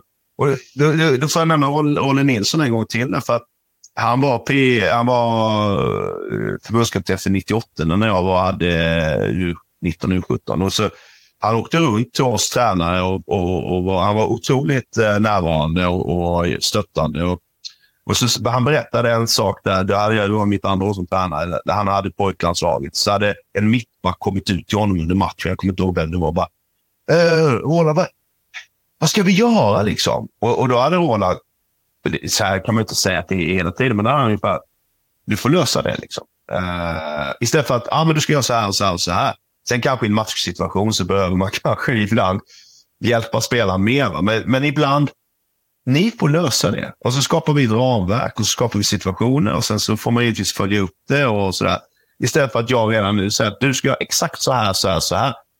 Men vi läser att Guardiola berättar för spelarna innan matchen kommer se ut exakt så här. Och sen så på Twitter låter det som att de står där och bara, Åh, så flyttar vi dig dit och så den dit. Och, och, för det ena är att det, det, är inte så. Inte ens Guardiola och De Serbi kan exakt flytta spelare i matchen. För i matchen så, så är det konstant flöde i 45 minuter om det inte blir något form av brott. Och det, då måste spelarna kunna ta egna beslut utifrån en kontext som vi har hjälpt dem med. Men, men eh, då måste vi utbilda dem på det. Va? Så jag, jag skulle säga att det finns en felaktig bild på vad tränaren är idag. Um, jag, jag, ett typexempel nu sista matchen mot Elfsborg. Jag, vi spelade med wingbacks. Sören Rex satte jag ner andra halvlek. Um, han låg lite fel. Um, jag försökte skrika på Niklas Moisander. Ni hör vilka namn. Det är ju ändå Niklas Moisander var kapten i Ajax, eh, Werder Bremen, eh, Sören Rex. Fantastisk. I matchen så jag, jag står och skriker på Niklas. De är fan eh, bara, Niklas, Niklas, du måste få ner eh, Sören. Och, och, och, han är fullt inne i matchen. Så tittar han ut på mig och han bara, eh, va? Du måste och så tror han att jag vill att han ska göra något annat, för han är i den situationen. Så att... Eh, det blir kaos. Jag typ bara, äh, äh, äh, skit i det liksom. Och så bara får man någonstans hoppas att spelarna hittar den där självorganisationen och löser det för att vi har tränat bra på det och till slut gjorde de det. Men det är lite naivt att tro att jag som tränare ska kunna i stunden göra massa saker och komma med massa lösningar på det. Eh, igen, du måste träna bra då. Eh, om man, vi intervjuade Lars Lagerbäck tidigare och han eh, talar om det här om liksom svensk fotboll kontra kanske Iberiska halvön som eh, Erik pratar om. Men liksom, kan man i Sverige tro att, att vi kan liksom spela som dem som jag kanske upplevde att Östersund vågade när de var ute i Europa, att de vågade under Graham Potter utmana på något sätt och spela lite mer sitt eget spel. Kan man det eller kan man inte det både när det gäller klubblag och landslag? Vad sa Lars? Ja, Lars, nej, nej, han tyckte att det var naivt att, att tro det. Eh, det är lite det att du kan då göra som, som andra svenska lag har gjort. Och så här, har vi satsat på försvarsspelet eh, och så hoppas man och det anses inte naivt. Medan du försöker kanske ta ödet i egna händer och så, så förlorar du så anses det naivt. Liksom. Var, var, var, li, lite så här, min bild och, och det Östersund och Potter gjorde tycker jag var otroligt inspirerande och, och någonting man hade med sig och har fortfarande med sig. Eh, återigen, det handlar ju såklart om att ha nyanser, men, men eh, om vi jobbar med någonting i vardagen hela tiden så, så, och har framgång med det, eh, varför ska vi göra något annat när vi sen då eh, spelar ännu viktigare och tuffare matcher? Sen som sagt, jag tror höjden på försvarsspel, att man i perioder inte har bollen lika mycket. Eh, vi kan titta på FCK som jag tycker är ett bra exempel. Nu när de spelar, när de spelar Europa så lite lägre försvarsspel, men de försöker fortfarande ha bollen när de har den. Liksom, det är inte så att de bara kontrar. Eh, så du måste nog ha din identitet, men att acceptera att matcherna kommer se lite annorlunda ut. Men jag ser ingen annan, annan väg. Sen har jag ju såklart funderingar på vad vi i Malmö kan göra det är ju skillnad liksom i kvalspelet där det blir som cupmatcher kontra när det sen är gruppspel. Men eh, där blir det ju såklart att jag måste se till att vi hittar en formation som, som gör att mina spelare kan prestera ännu bättre. Eh, för där kommer vi möta bättre spelare. Men eh, jag skulle säga att vi, för mig är det så att vi måste våga spela med den identiteten som vi, som vi skapar i vardagen varje, varje dag. Eh, men det, där tror jag vi bara är olika. Lars, Lars, aldrig, Lars Lagerbäck har ju sin identitet, så för han är ju det, i detta och, och, och för mig är det ju något, något annat. Och när jag säger det så innebär ju inte det, jag älskar försvarsspel, jag älskar att kunna försvara bra. Så eh, vilket, vi, vi i Malmö var bäst defensivt. De säger att Elfsborg var bäst, men vi var ju bäst. Eh, och det var ju för att vi hade bollen så pass mycket och bra. Eh, vi har pratat lite med vissa i Malmö, till exempel Christiansen, där han, där han kunde väl känna att när de sen spelar Champions League. Sen är det såklart möte. Fan, möte. Möter vi Malmö Real Madrid borta och Real Madrid har en jävligt bra dag. Alltså, det, det, det, det är på sån nivå så att det, det är svårt. Går det att begära då att vi ska eh, vinna den matchen? Liksom? Men jag har varit inne på den mellaneuropeiska nivån. Liksom, där, där du är i Europa League och där du, du såklart, som, eller som FCK gör och sådär. Det, det, det är ju klart att vi ska sitta dit. Men då måste du ha någonting som får spelaren att, att tro, inte bara känna att vi är här för att hoppas. Liksom. Och då blir det egna, vad du gör med bollen, hur du försvarar, Står du väntar, vågar du ha klivande. Det är jätteviktigt. Och det är från min egen erfarenhet. Jag kände att vi åkte ut. Vi, vi, jag kände att vi i Kalmar kunde ha gjort det bättre. Vi, vi åkte ut i kvalet mot Debrecen, eh, som sen gick in i gruppspel i, i Champions League. Vi åkte ut mot Feyenoord i sista det, det såg ju annorlunda ut. De här, det var ju Uefa-cupen då, eller var det Uefa-cupen? Var det? Nej, exakt.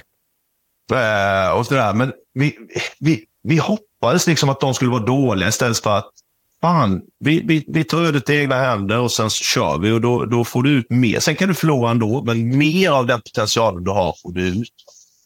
Ja, men du, jag tänker att du tänker ur ett klubblagsperspektiv där man på något sätt eh, tänker längre än bara nästa mm. match. Eh, mm. Det Lasse är ofta inne på det är ju landslagsverksamhet där man ska maximera den spelargruppen man har här och nu. Och det är klart att eh, ja. tittar man Lasses perspektiv så hade han ju många starka defensiva spelare, så han utgick säkerligen ganska mycket vad det gäller filosofiskt sätt att spela utifrån de spelarna han hade. Men tror du att vi inom svensk fotboll kan spela en mer offensiv fotboll med landslaget?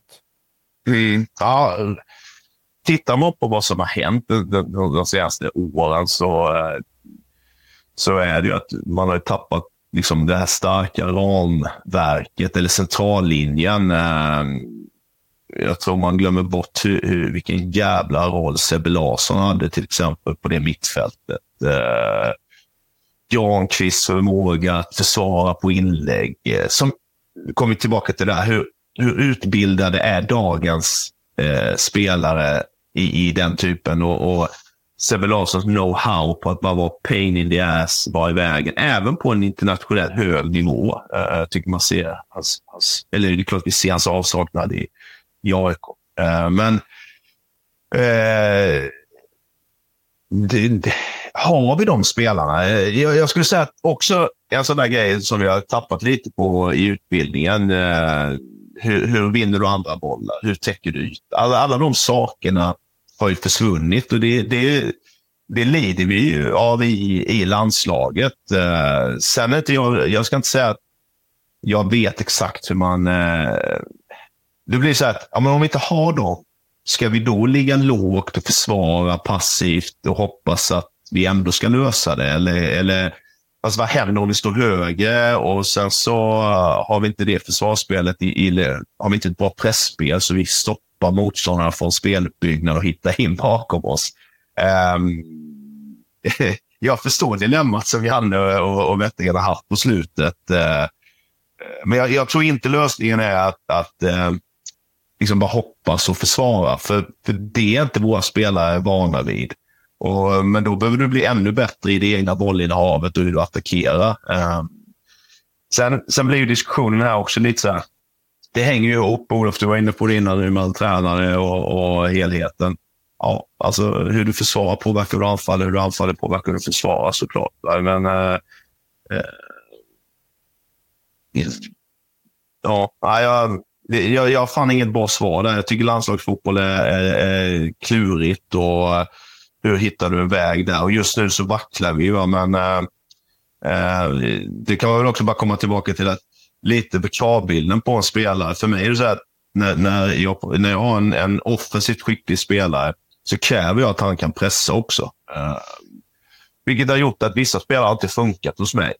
För att de har varit vana vid, ja men vadå, jag, jag gör ju poäng sorry, det, det, vilka är det i världen som man kan leva med det? Liksom, eh, Messi, Maradona. Maradona hade väl någon sån skröna om att han spelade inte försvarsspel, men han såg till att de gjorde tre mål så kunde de släppa två. Liksom. Men, men den nivån på spelare har vi inte riktigt. Så, eh, så då måste man kunna försvara också. Det, där finns det lite mer att begära av spelarna tycker jag också. Det är inte bara för nu pratar vi mycket tränare och liknande. Alltså, spelaren själv har ett enormt individuellt ansvar. Uh, och då kanske det är den här spontanfotbollen där du lär dig.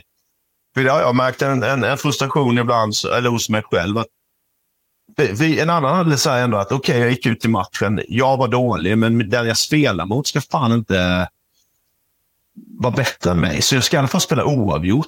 Den förståelsen finns ju inte hos så många alltid heller. Liksom. Mina erfarna spelare har det, men de unga spelarna, då, här idag funkar det inte. Nej, men då får du se till att det inte funkar för den du möter. Liksom. Det, men eh, det kanske har gått förlorat lite i och med att du inte spelar lika mycket då den här spontana fotbollen.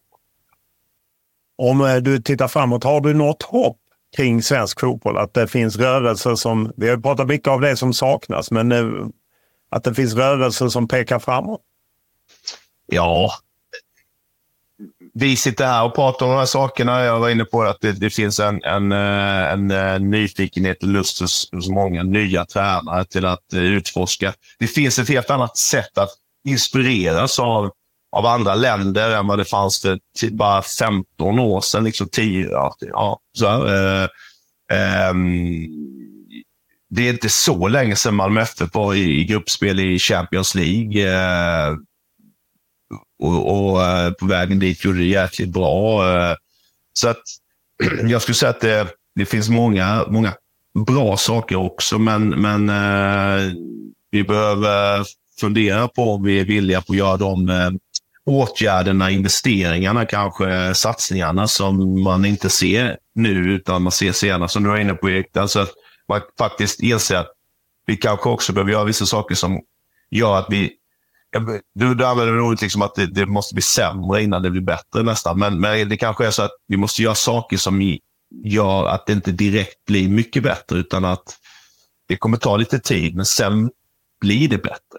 Sen ska vi bara minnas att de andra gör ju också en jävla massa saker. Det, det, står, det är ingen som står still. Um, ehm, jag såg en intervju med Brännström där han var, eh, ifrågasatte förbundet en del. och och hur man jobbar där. Och, och, eh, det kan jag lite för lite om, men han var inne på att fan, det, det är inget, man kan inte gå hem på helgen på förbundet. Man måste hela tiden vara närvarande och, och, och sådär. Jag tycker att det är bra folk där och som är så tränarutbildningen, men, men eh, våga ta in ännu mer influenser, våga, våga nysta ännu mer. Eh, men så kommer tillbaka till de, de andra jobbar så in i helvete mycket. Ja, Eh, vi, vi har lika många timmar på dygnet som eh, man har i Portugal. Men, men om man tittar på deras träningsmetodik och hur de har jobbat och hur de jobbar i mindre klubbar till och med. Det, det går inte att jämföra med hur det har varit här i Sverige. Så vi måste dit. Hammarby har en ny sportslig organisation. Där har Adrian von Heine en nyckelposition. Han ingår i klubbens sportsliga ledningsgrupp och arbetar med analys, utveckling och scouting. 26-åringen har hunnit med mycket trots sin relativt unga ålder. Han var målvakt i IFK Göteborgs akademi, men slutade spela som 17-åring för att satsa på studier. Därefter har han jobbat i flera klubbar. Han var verksamhetsutvecklare i Hovås Billdal i Elitettan, analytiker och senare chefscout för Sirius i Allsvenskan och därefter chefscout i danska Odense. I Hammarby har han titeln teknisk chef det är klart att kopplat till herrfotbollen så är vi på en plats som är långt ifrån bra och önskvärd. Så ja, eh, gränslandet mellan kris och dipp får man väl säga. Eh, om man tittar på eh, fotbollen så påverkas ju även den av liksom trender oavsett om det är taktik eller eh, träningsmetoder. Vi har sett eh, ett inflöde av data nu senaste tio åren och liknande. Hur, när man jobbar med sådana frågor, hur identifierar man trender? Vad som är trender och vad som är kanske rätt väg att gå? Ja, eh, jag har väl landat i att jag försöker jobba med tre metoder där egentligen. Eh, och Den ena är såklart att, att jag pratar med väldigt mycket skickligt folk i branschen. Eh, Theodor eh, Olsson i MFF är en av mina allra närmaste vänner. Och vi hörs mer eller mindre varje dag. Och Det är klart att när du bollar med skickliga kollegor så kläcks nya idéer. Och, eh, så det, det, är ju en del. En annan är att vi försöker ta del av det som, det som skrivs och det som debatteras både på Twitter och i, i böcker. Och runt om. Och Den tredje delen är att, att se, se på fotboll, både på, på träningar och på matcher och se vad det är som försiggår runt om i vår fotbollsvärld. Och Det är klart att i den rollen som jag hade i OB med, som, som chefscout fick du resa runt och se på, se på en del fotboll runt om, i världen, vilket verkligen var en ynnest. Så, um, så det är väl de tre vägarna som jag försöker hålla mig uppdaterad på. Vilka spelmässiga trender ser du internationellt? Ja, eh, jag upplever att spelet går väldigt mycket snabbare eh, idag än vad det kanske har gjort tidigare. Och färre och färre lag spelar anfallsspel mot samlade försvar under stora delar av matchen. Det böljar mer ute i Europa. Och um, Eh, du hamnar i situationer då där du utsätts för en mot en-lägen, både offensivt och defensivt. Och Det blir oerhört viktigt att du har förmåga att slå ut din motståndare. Då blir kanske framförallt tekniska och fysiska egenskaper väldigt viktigt. När du väl hamnar sen i eh, och anfaller mot etablerade försvar så upplever jag att det blir viktigare och viktigare att du är progressiv. Alltså att du spelar hotande passningar och försöker bryta motståndarlagets linjer. Och då blir det väldigt viktigt att du har spelare inne i motståndarnas organisation så att du faktiskt spelar genom och inte bara runt. Det blir enkelt för motståndarna att att hålla, hålla, hålla dig utanför helt enkelt och, och, trycka dig bort från, från målet. Och Då blir det ju viktigt att du har spelare inne i motståndarnas organisation som kan behandla bollen på ett väldigt snabbt och effektivt sätt även under tidspress. Så det är väl de delarna. Spelet, spelet böljar mer och går snabbare och anfallsspelet blir progressivare där, där bollinnehavet ska leda till någonting mer än att du kanske bara har det. Så det är väl det. Eh, hur viktigt är det att man i en liksom förening är överens, alltså från din linje till, till de som är tränare, till spelare. Hur viktigt är det att man får med alla liksom, på, på den här synen? Eh, jag skulle säga att det är väldigt viktigt, kanske framför allt i en klubb som, eh, som Hammarby där vi arbetar aktivt med eh, spelarutbildning. Alltså vår akademi är mer, mer eller mindre en yrkesutbildning till, till att bli fotbollsspelare. Och Vi jobbar dessutom frekvent med spelarrekrytering där vi köper spelare för ganska så stora summor pengar och avtalen blir dyrare och dyrare. Då behöver vi vara överens om hur spelet ska se ut och vilka egenskaper som är viktiga i olika roller. Så jag skulle säga att det är superviktigt att du har en enhet kopplat till spelstilen. Sen behöver inte alla principer vara lika, men att vi landar i vilka egenskaper vi prioriterar i vilka roller är helt avgörande för att vi ska kunna bli långsiktigt hållbar och framgångsrik. Hur, hur mycket tar man in det i, i träning? Jag som är eh, gammal minns när Djurgården höll på när de tränade med någon eh, tyngdlyftare i början på 2000-talet skulle alla göra det. Att ibland, det är vissa sådana trender som kommer och går, men hur mycket liksom följer det spelmässiga in på träningsplanen och runt omkring? Jag tycker att träningsvardagen är helt avgörande för hur det ser ut till helgen. Så jag skulle ju prioritera träningsvardagen före, före helgen. För om du hittar på massa dumheter under veckan så kommer du aldrig lyckas prestera den fotboll som du vill till helgen. Så spelstilen är det som ligger till grund för det vi gör i tränings, träningsveckan. Men sen är träningsveckan där som spelare verkligen utvecklas och blir bättre. Du spelar en match eller kanske över tid två, men har betydligt fler träningar. Så ehm, ja, spelstilen är fundamentet som du bygger din träningsvardag från. Men sen kommer träningsvardagen vara helt avgörande för att du ska bli framgångsrik.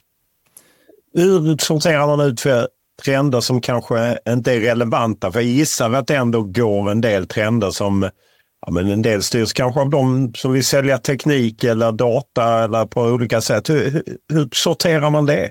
Jättesvårt och där tror jag att det landar i eh, en av de här tre delarna som jag, som jag började med. Alltså att prata med goda och skickliga kollegor och försöka samla på sig så mycket information som möjligt innan du fattar beslut. Och Det är väl någonting som jag kommer tillbaka till egentligen kopplat till allt beslutsfattande. Att du ska försöka vara så holistisk som möjligt och ta in så, så mycket du kan innan du fattar beslut. Eh, så bolla med de kollegor som, som jag har närmast är väl det jag försöker göra för att värdera vad det är som är viktigt och relevant och vad vi tror på över tid och vad som kanske bara är eh, ja, men en one hit wonder och någonting som sticker ut under en kortare period, men sen kanske inte kommer igen. Hur och var skapas eh, spelmässiga trender idag? Tidigare var det ofta ett VM-slutspel som fick stor påverkan på, på klubblagsfotbollen. Och sen, hur ser det ut idag? Ja, men och vi, alltså slutspel tror jag fortfarande har stor påverkan. Jag vet att Svenska Fotbollförbundet gjorde en ordentlig genomlysning av det senaste VM-slutspelet, både för herrar och för damer och landade i ganska många eh, statistiska trender därifrån. Så jag tror fortfarande slutspel där du har mycket matcher av hög kvalitet på kort tid kommer vara trendsättande. Eh, men eh, sen så tror jag att mer och mer så finns det ett debattforum på, på Twitter där du kan dela med dig av goda idéer och diskutera med personer runt om i hela världen. Och det är ju superintressant med vår nya assisterande tränare David Selini och även Abel Lorix, våra, eh, som har varit interimstränare nu under hösten, som är väldigt frekvent eh, i, i Twitterdebatten och delar med sig av, av idéer och tankar. Och, så där tror jag också att en hel del trender poppar upp om man får goda idéer. Hur relevant tycker du en trend i ett VM-slutspel är eh, för dig? Jag ser liksom, ett VM är ju en begränsad period och, och det, det, är en hel del specifika saker som någonstans påverkar utfallet. Uh, hur, hur, ser du på det med, med, VM, att det på något sätt blir trendsättande? Ja, alltså, men vissa saker är ju relevanta kopplat till, kopplat till matchen. Exempelvis var det väldigt, väldigt eh, stor eh, effektivitet. Alltså det blev, blev ehm, Eh, många mål per, per avslut, om jag förstod allt rätt på de senaste VM-slutspelen. Vilket innebär att det egentligen handlar om att sätta sig i så bra eh, avslutslägen som möjligt och att du Ja, eh, kopplat till vissa spelmässiga trender så är jag helt övertygad om att VM, VM-slutspel egentligen bara är en eh, ögonblicksbild över hur fotbollsvärlden ser ut nu. Sen så är det andra, som du är inne på, så spelas det spelas det många matcher under kort tid, vilket påverkar återhämtningsperioden eh, och spelarnas möjligheter att kunna prestera max fysiskt. Mellan, ja, eh, så så nej, jag, jag, du är helt rätt på det. Att man får vara försiktig med hur stor vikt man drar av det som händer i ett VM-slutspel. Men vissa delar där tror jag absolut kommer att ha bäring även i, i vanliga ja, matcher under, under seriespel. Eh, om man pratar med äldre tränare, Roy Hodgson intervjuade för ett par år sedan och Lars Lagerbäck hade vi ju tidigare i, i den här serien och bägge sa ju på något sätt att ja, men det finns egentligen inget nytt. Eh, det är väldigt mycket som kommer i cirkel. Eh, håller du med om det? Har du tagit in liksom historien att det är korrekt? Ja, men bitvis håller jag faktiskt med. Nu så är det ju verkligen så på modet att spela 2-3-5 i anfallsspel, vilket ju egentligen bara är en kopia av den gamla klassiska VM-formationen. Så många av de, de sakerna som vi ser i fotbollsvärlden idag är saker som vi redan har sett i fotbollsvärlden långt tidigare. Men när du drar den här pendeln fram och tillbaka så tror jag att du kommer närmre och närmre en fotboll som är fulländad. Så när vi spelar 2-3-5 idag kontra när vi spelade VM-formationen på 50-talet så är jag helt övertygad om att fotbollen är bättre, även om den kanske har likheter med det som redan har varit. Om du talar då om till exempel att VM sätter effekt, vad sätter vissa tränare för effekt? Att, eh, nu känner jag ju till Marcelo Bielsa eftersom han var i mitt lag Leeds, men man inser att hur många tränare som pratar om att de har inspirerats av honom, de kör inte fullt ut som honom och det finns säkert andra, men att, att det får en effekt med och Pep Guardiola senare som ju har väl viss inspiration från Bielsa. Ja, verkligen. Och idag pratar vi ju kanske också om Roberto Di Serbi som en inspirationskälla för många, många unga tränare. Eh, så nej, helt klart så är tränare som lyckas överprestera med sina lag och egentligen överlag saker som, som får klubbar och verksamheter att överprestera sett sina ekonomiska förutsättningar. Någonting som jag är helt övertygad om att du tar efter. Eh, och Det är någonting vi försöker göra i, i Hammarby också. Så framgångsrika exempel vill du försöka kopiera. Däremot så är det viktigt att du utgår från din egen verklighet och att du inte försöker göra exakt samma saker som exempelvis Pep Guardiola gör i Manchester City, utan du behöver ta hänsyn till den verksamhet som, som du befinner dig i och de förutsättningarna som du har just där du är. Vad talar för att eh, det kommer någonting från Sverige? Åtminstone hade man ju den bilden av att eh, Roy Hodgson, Bob Houghton eh, införde nollslagsfotboll som Sven-Göran Eriksson sen tog på export och Eh, och blev ju liksom internationellt erkänd. Vann Serie A och vann, eh, nådde Europacupfinal och sen tog över England och allt som han gjorde. Det kändes som att han tog en del av, av Roy och Bob och, och vidareutvecklade det. Absolut, eh, men jag tror nog att vi ska börja med att fokusera på att sluta att falla innan vi börjar klättra. Eh, så innan vi eh, strävar efter att vara trendsättande så ska vi börja med att inte tappa i förhållande till konkurrensen. Vi tappade ytterligare, som ni var inne på, ytterligare en plats på Europarankingen här under gårdagen. Så ehm, vi ska vara ödmjuka utifrån vad vi är i Sverige och börja med att inte falla och så kan vi börja klättra därefter. Hur ser du på den spelmässiga utvecklingen i, i Sverige de senaste, säg de senaste tio åren till exempel? Ja, men jag var väl lite inne på det att eh, det är viktigt att hitta inspiration från goda exempel, men det är också viktigt att du implementerar rätt saker i din verksamhet och att vi i Sverige kanske bitvis har misslyckats med implementeringen och att exemplen som vi har tagit efter eh, är, är goda, men att eh, implementeringen har inneburit att eh, vi inte riktigt har nått hela vägen. Så, ehm, så det är väl någonting som jag känner att vi, vi har haft en ganska långsam och statisk fotboll i Sverige i förhållande till hur, eh, hur det ser ut i Europa. Det är min bild i varje fall. Och i förhållande till hur, hur det ser ut i våra skandinaviska grannländer.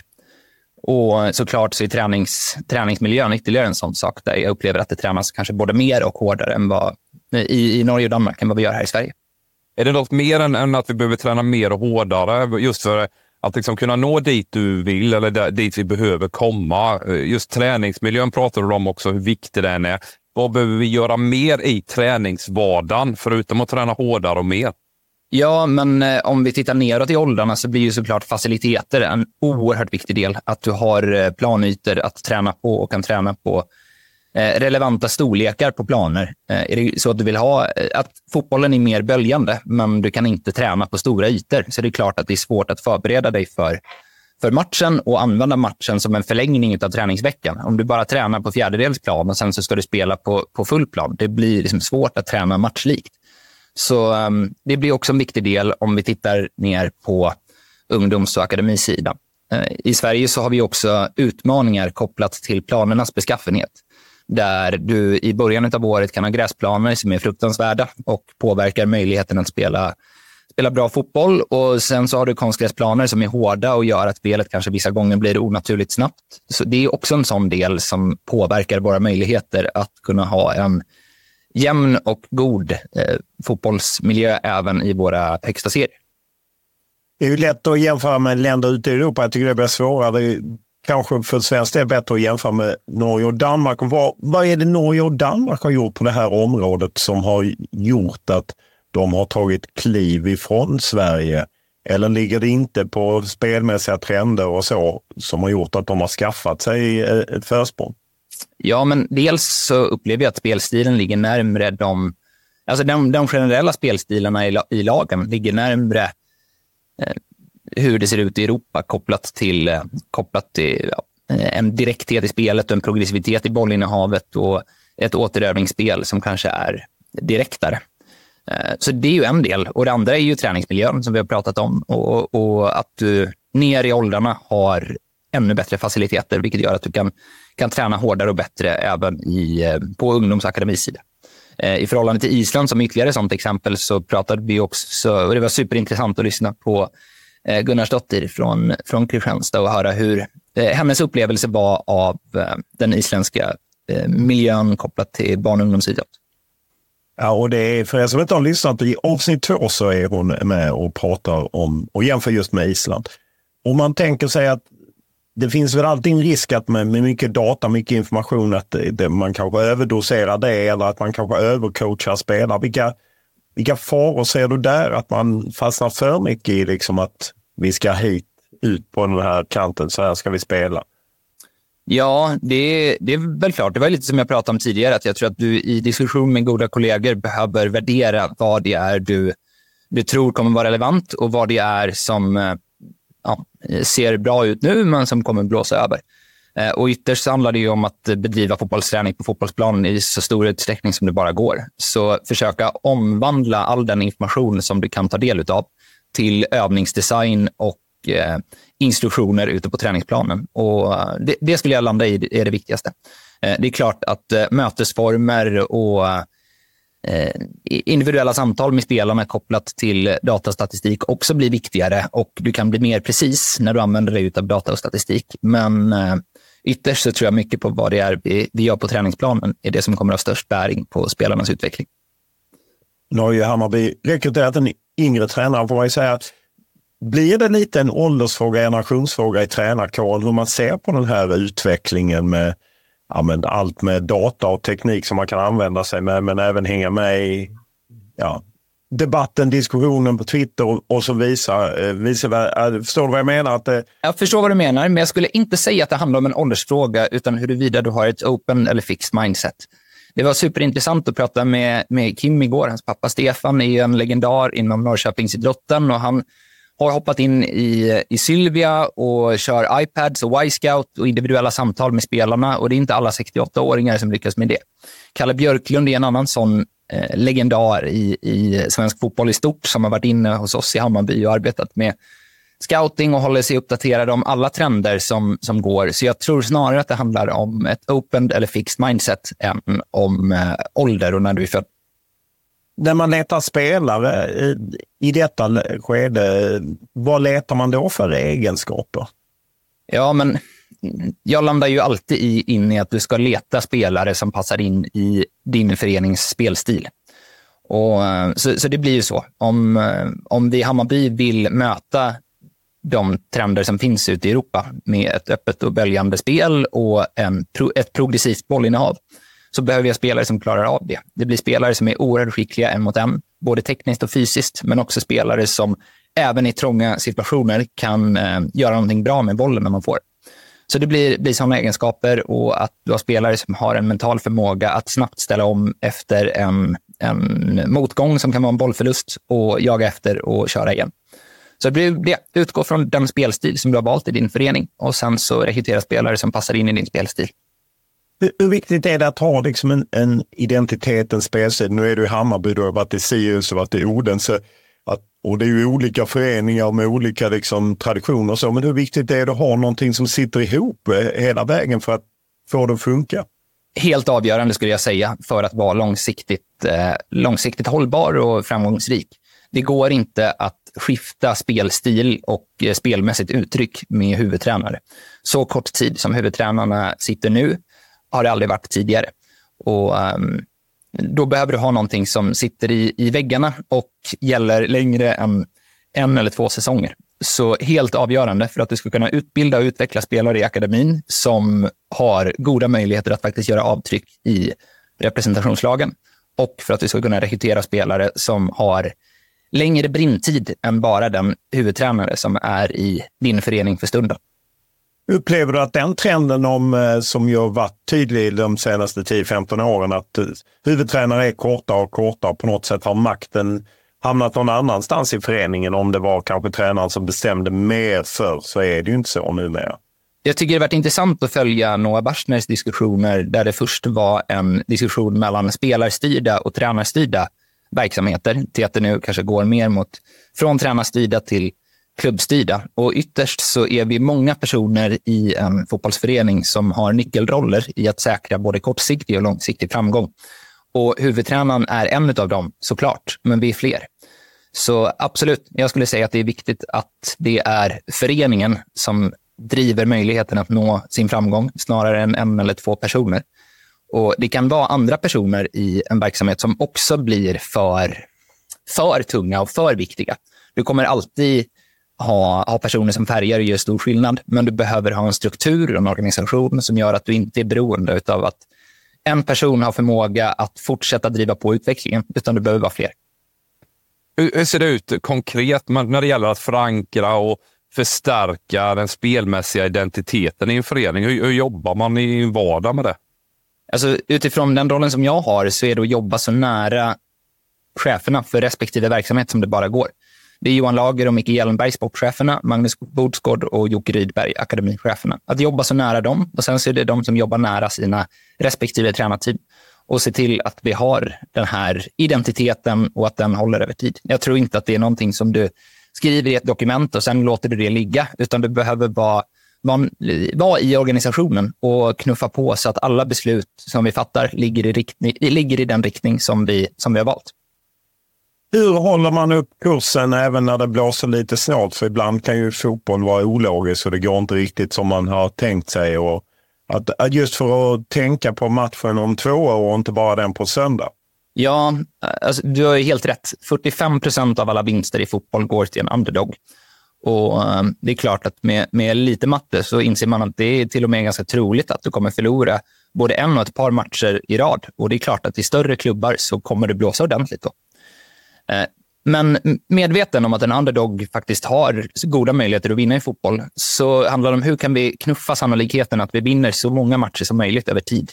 Och då är det helt avgörande att du har en spelstil som sträcker sig lite längre än bara nästa tränare och spelare som passar in i, i stilen som föreningen har valt, inte bara i den enskilda tränaren. Och att du har en träningsmiljö, en vardag som gör att spelare utvecklas över tid. För med bättre prestationer så är jag helt övertygad om att du över tid kommer nå bättre resultat.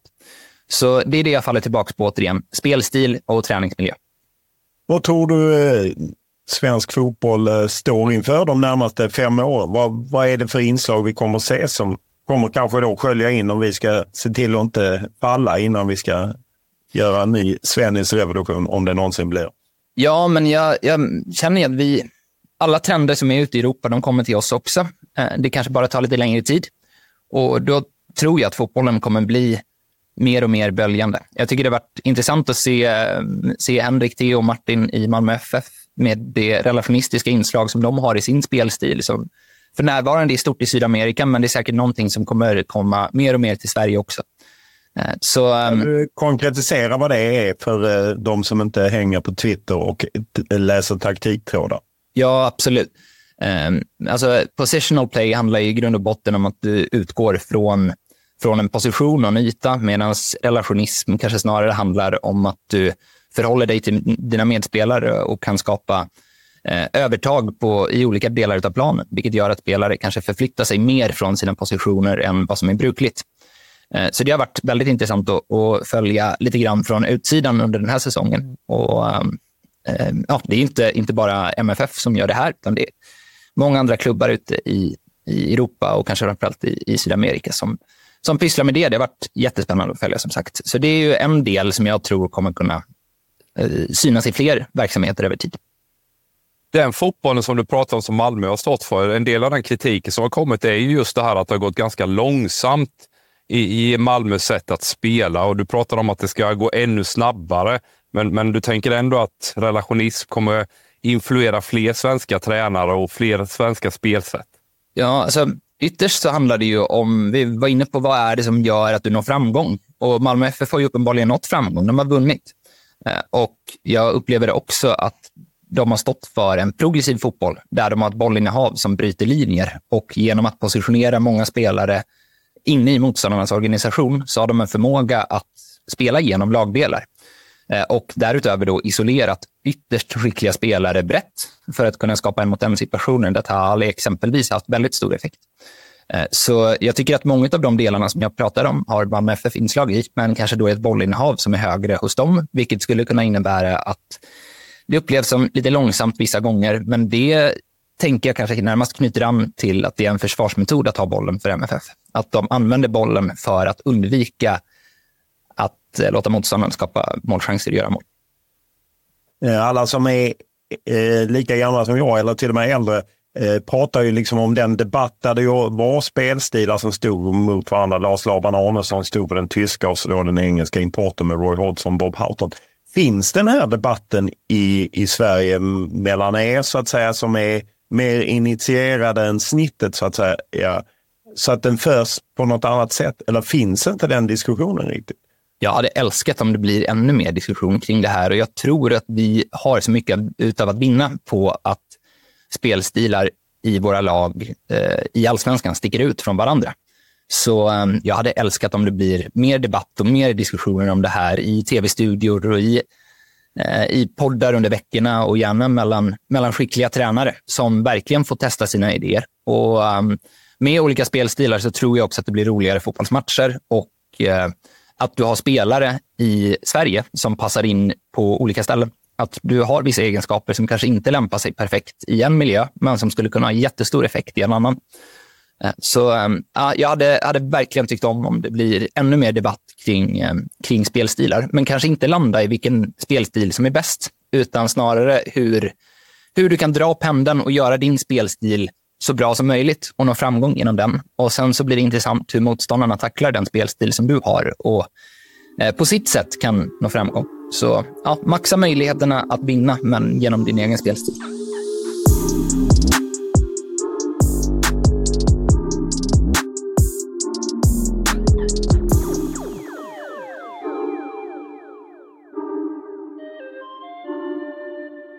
Ja, man är ju nästan helt matt av all information man eh, möttes av i, i detta avsnittet. eh, Och eh, det är ju svårt att inte eh, både imponeras och fascineras av Henrik Rydström som ju hela tiden vänder och vrider på saker och ting. Och jag tycker det var härligt att höra honom när han berättade sin tränarkarriär, att han bestämde sig för att han skulle inte bli en tränare som alla andra. Och, och det är väl dit vi måste komma till, att man måste vara lite modigare och folk måste bryta lite nya vägar.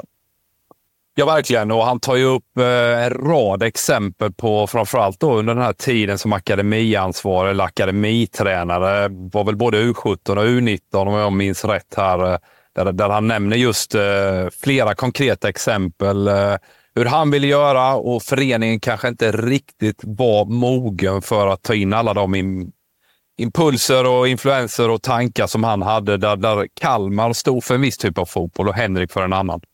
Ja, och framförallt det här liksom det som ju både Henrik Rydström och även eh, Adrian von Heine är inne på. Ja, men liksom den konstanta kampen mellan kortsiktigheten och långsiktigheten. Jag menar, det, det ju, nu blir det kanske elakt för Kalmar, men det blir ju de som lite eftersom Henrik tar upp det, men där en konstgräsplan för ett par miljoner så att man kunde köra hårt kontra att värva en back för att styrelsen jagar sin legacy så att säga. Man vill ha framgångar eller eh, att man på andra sätt, eh, jag tyckte det var intressant när han tog upp det med Sirius också, att eh, utåt sett, vi jagar Europa, men internt pratade man om att ge unga spelare chanser. Jag minns så väl den hösten när det började gå dåligt eh, för Sirius och en del pekade på att, eh, att det var sämre. Så att jag tycker, eh, och även när han åkte ur eh, eh pojkarsvenskan med, med Kalmar, liksom att, eh, att det kollektiva resultatet konstigt nog blir viktigare än att ta fram unga spelare. Att det, istället börjar man då som akademitränare börja träna för att vinna helgens match mot Alingsås snarare än att utveckla och utbilda spelare. Och det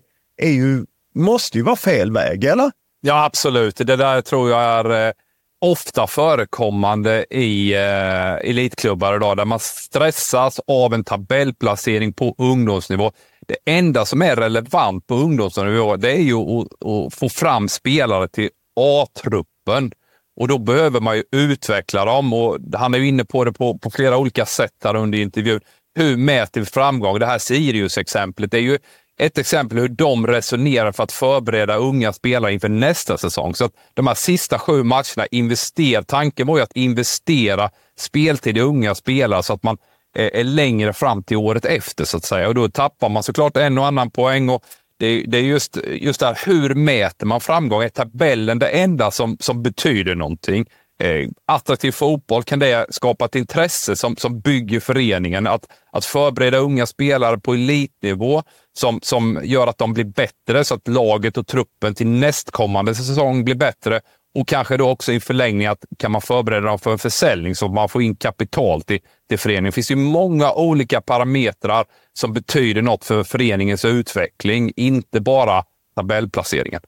Nej, och jag tycker han också är inne på det här, var lägger vi våra pengar? Att liksom, även om man lägger mer i Norge och Danmark, eh, och han påpekar också det, vi har lika många timmar på dygnet. Alltså, vi kan ju göra annorlunda och eh, jag tycker att när han nu säger att Malmö ska gå in i Europa, vi måste ha en egen idé. Liksom att man kan inte bara ligga lågt och hoppas på att eh, nu möter vi ett lag som inte är så bra att försvara. Och, eh, jag, jag tyckte det var väldigt intressant. Han tog upp också just att att han som spelare, att han var rädd för att förlora. Det är klart att han vill vinna, men när man leder så vill man nästan bara avsluta matchen och att han, han i hela sitt, eh, du var inne på det, skapat prestationsklimat, men samtidigt också liksom Ja, men han vill prata om annat och lära spelarna andra grejer. Man kan inte bara leva på att hoppas att motståndaren inte är bra idag. Jag, jag tyckte det var så otroligt intressant.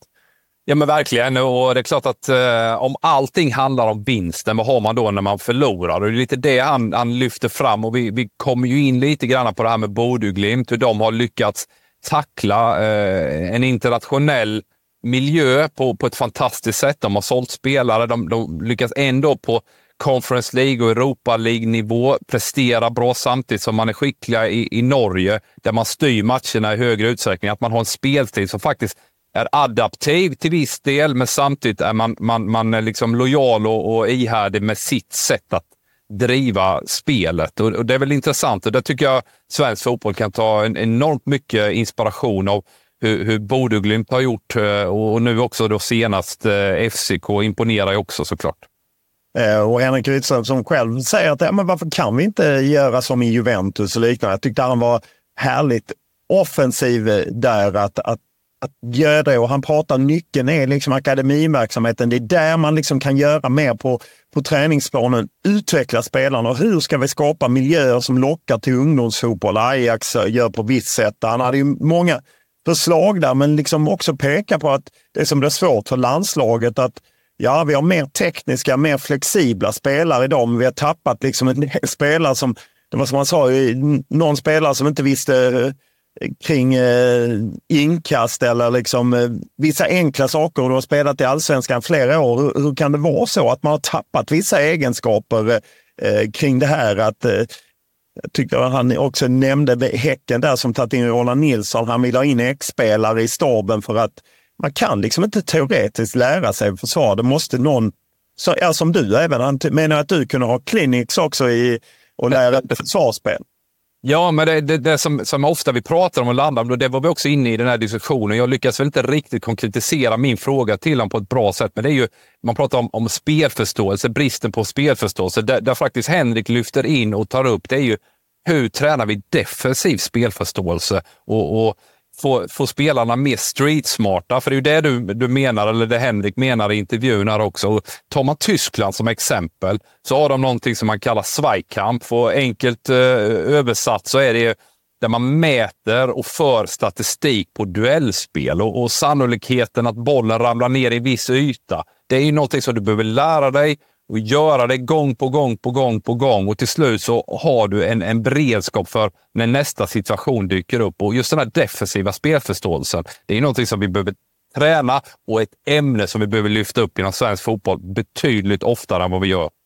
Ja, och du var inne och gav oss, eh, som ibland står i en fotbollsstudio, en liten vinge att det är för lite fotbollssnack. Eh, och det höll ju Henrik med om eh, och att han på något sätt ville ha mer fotbollssnack överlag, liksom att inte bara eh, i studios utan han, det är därför han ställde upp nu för oss och så. Och han har väl en poäng i att man måste prata mer eh, om fotbollen och svensk fotbolls utmaningar för att, för att vi ska komma någon vart.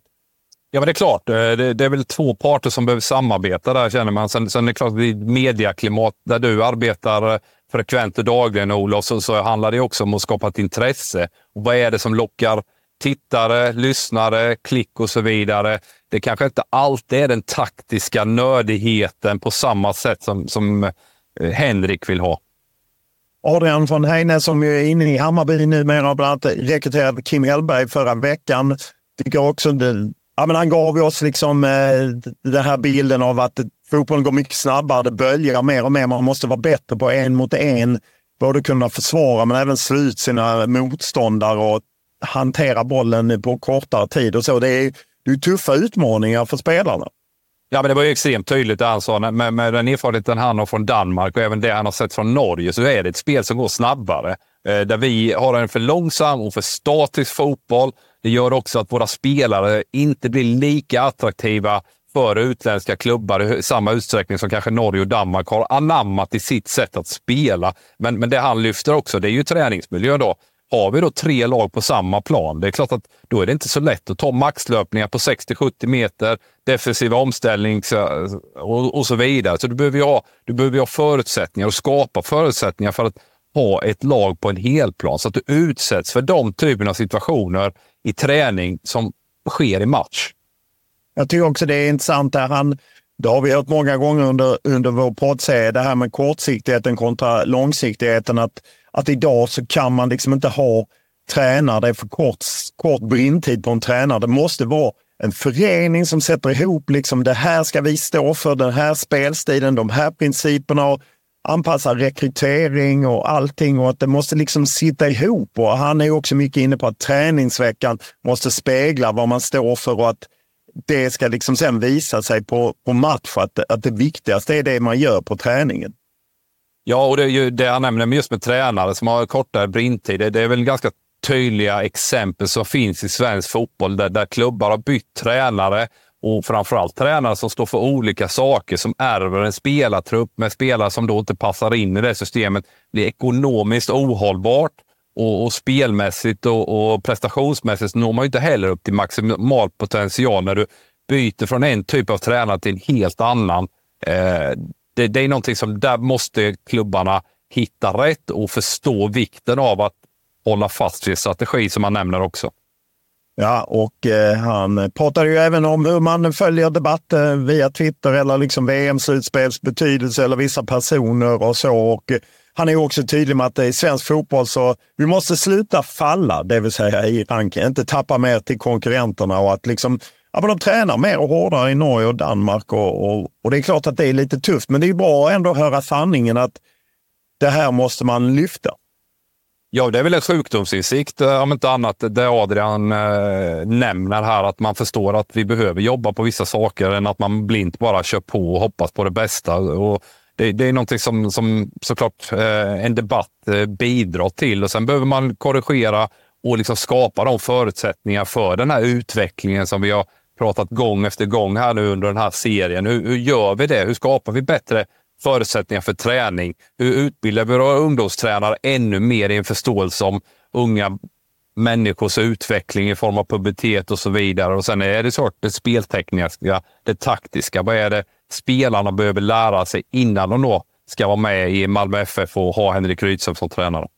Ja, det här var avsnitt 1 om taktik, träning och trender. Som sagt 12 tidigare avsnitt. Om ni inte har lyssnat, bara gå tillbaka.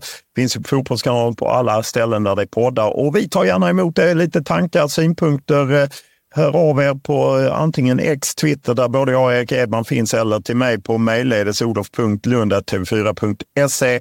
Eh, och så kommer vi fånga upp det på fredag eh, när vi kör, eh, stänger eh, den här eh, sessionen av poddserien och det kommer ett avsnitt eh, onsdag. Så det kommer totalt finnas 15 avsnitt som man kan fördjupa sig och mycket, ja, jag gillar att det är lite nyanser, inte bara svart eller vitt, eller hur? Nej, definitivt. Det har varit eh, brett spektra av olika åsikter med otroligt många kompetenta och smarta personer inom svensk fotboll som har fått bidra med, med sina åsikter och tankar. Ja, så att jag är övertygad om att man kan få både inspiration och tankar och, och, och idéer hur man ska ta sig framåt oavsett var man befinner sig. Om man tränar ett eh, flick eller pojklag till om man sitter i styrelse för någon förening och liknande. Så att, eh, det är bara in och lyssna. Vi är tacksamma för alla som har hört av sig.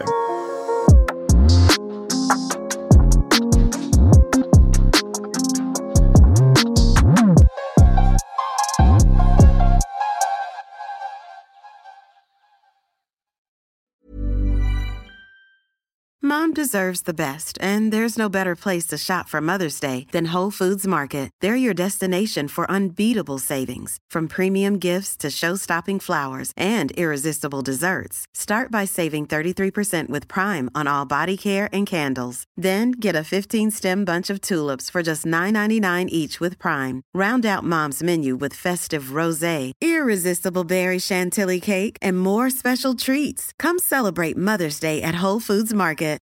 When you need mealtime inspiration, it's worth shopping Kroger, where you'll find over 30,000 mouthwatering choices that excite your inner foodie. And no matter what tasty choice you make, you'll enjoy our everyday low prices, plus extra ways to save, like digital coupons worth over $600 each week. You can also save up to $1 off per gallon at the pump with fuel points. More savings and more inspiring flavors make shopping Kroger worth it every time. Kroger, fresh for everyone. Fuel restrictions apply.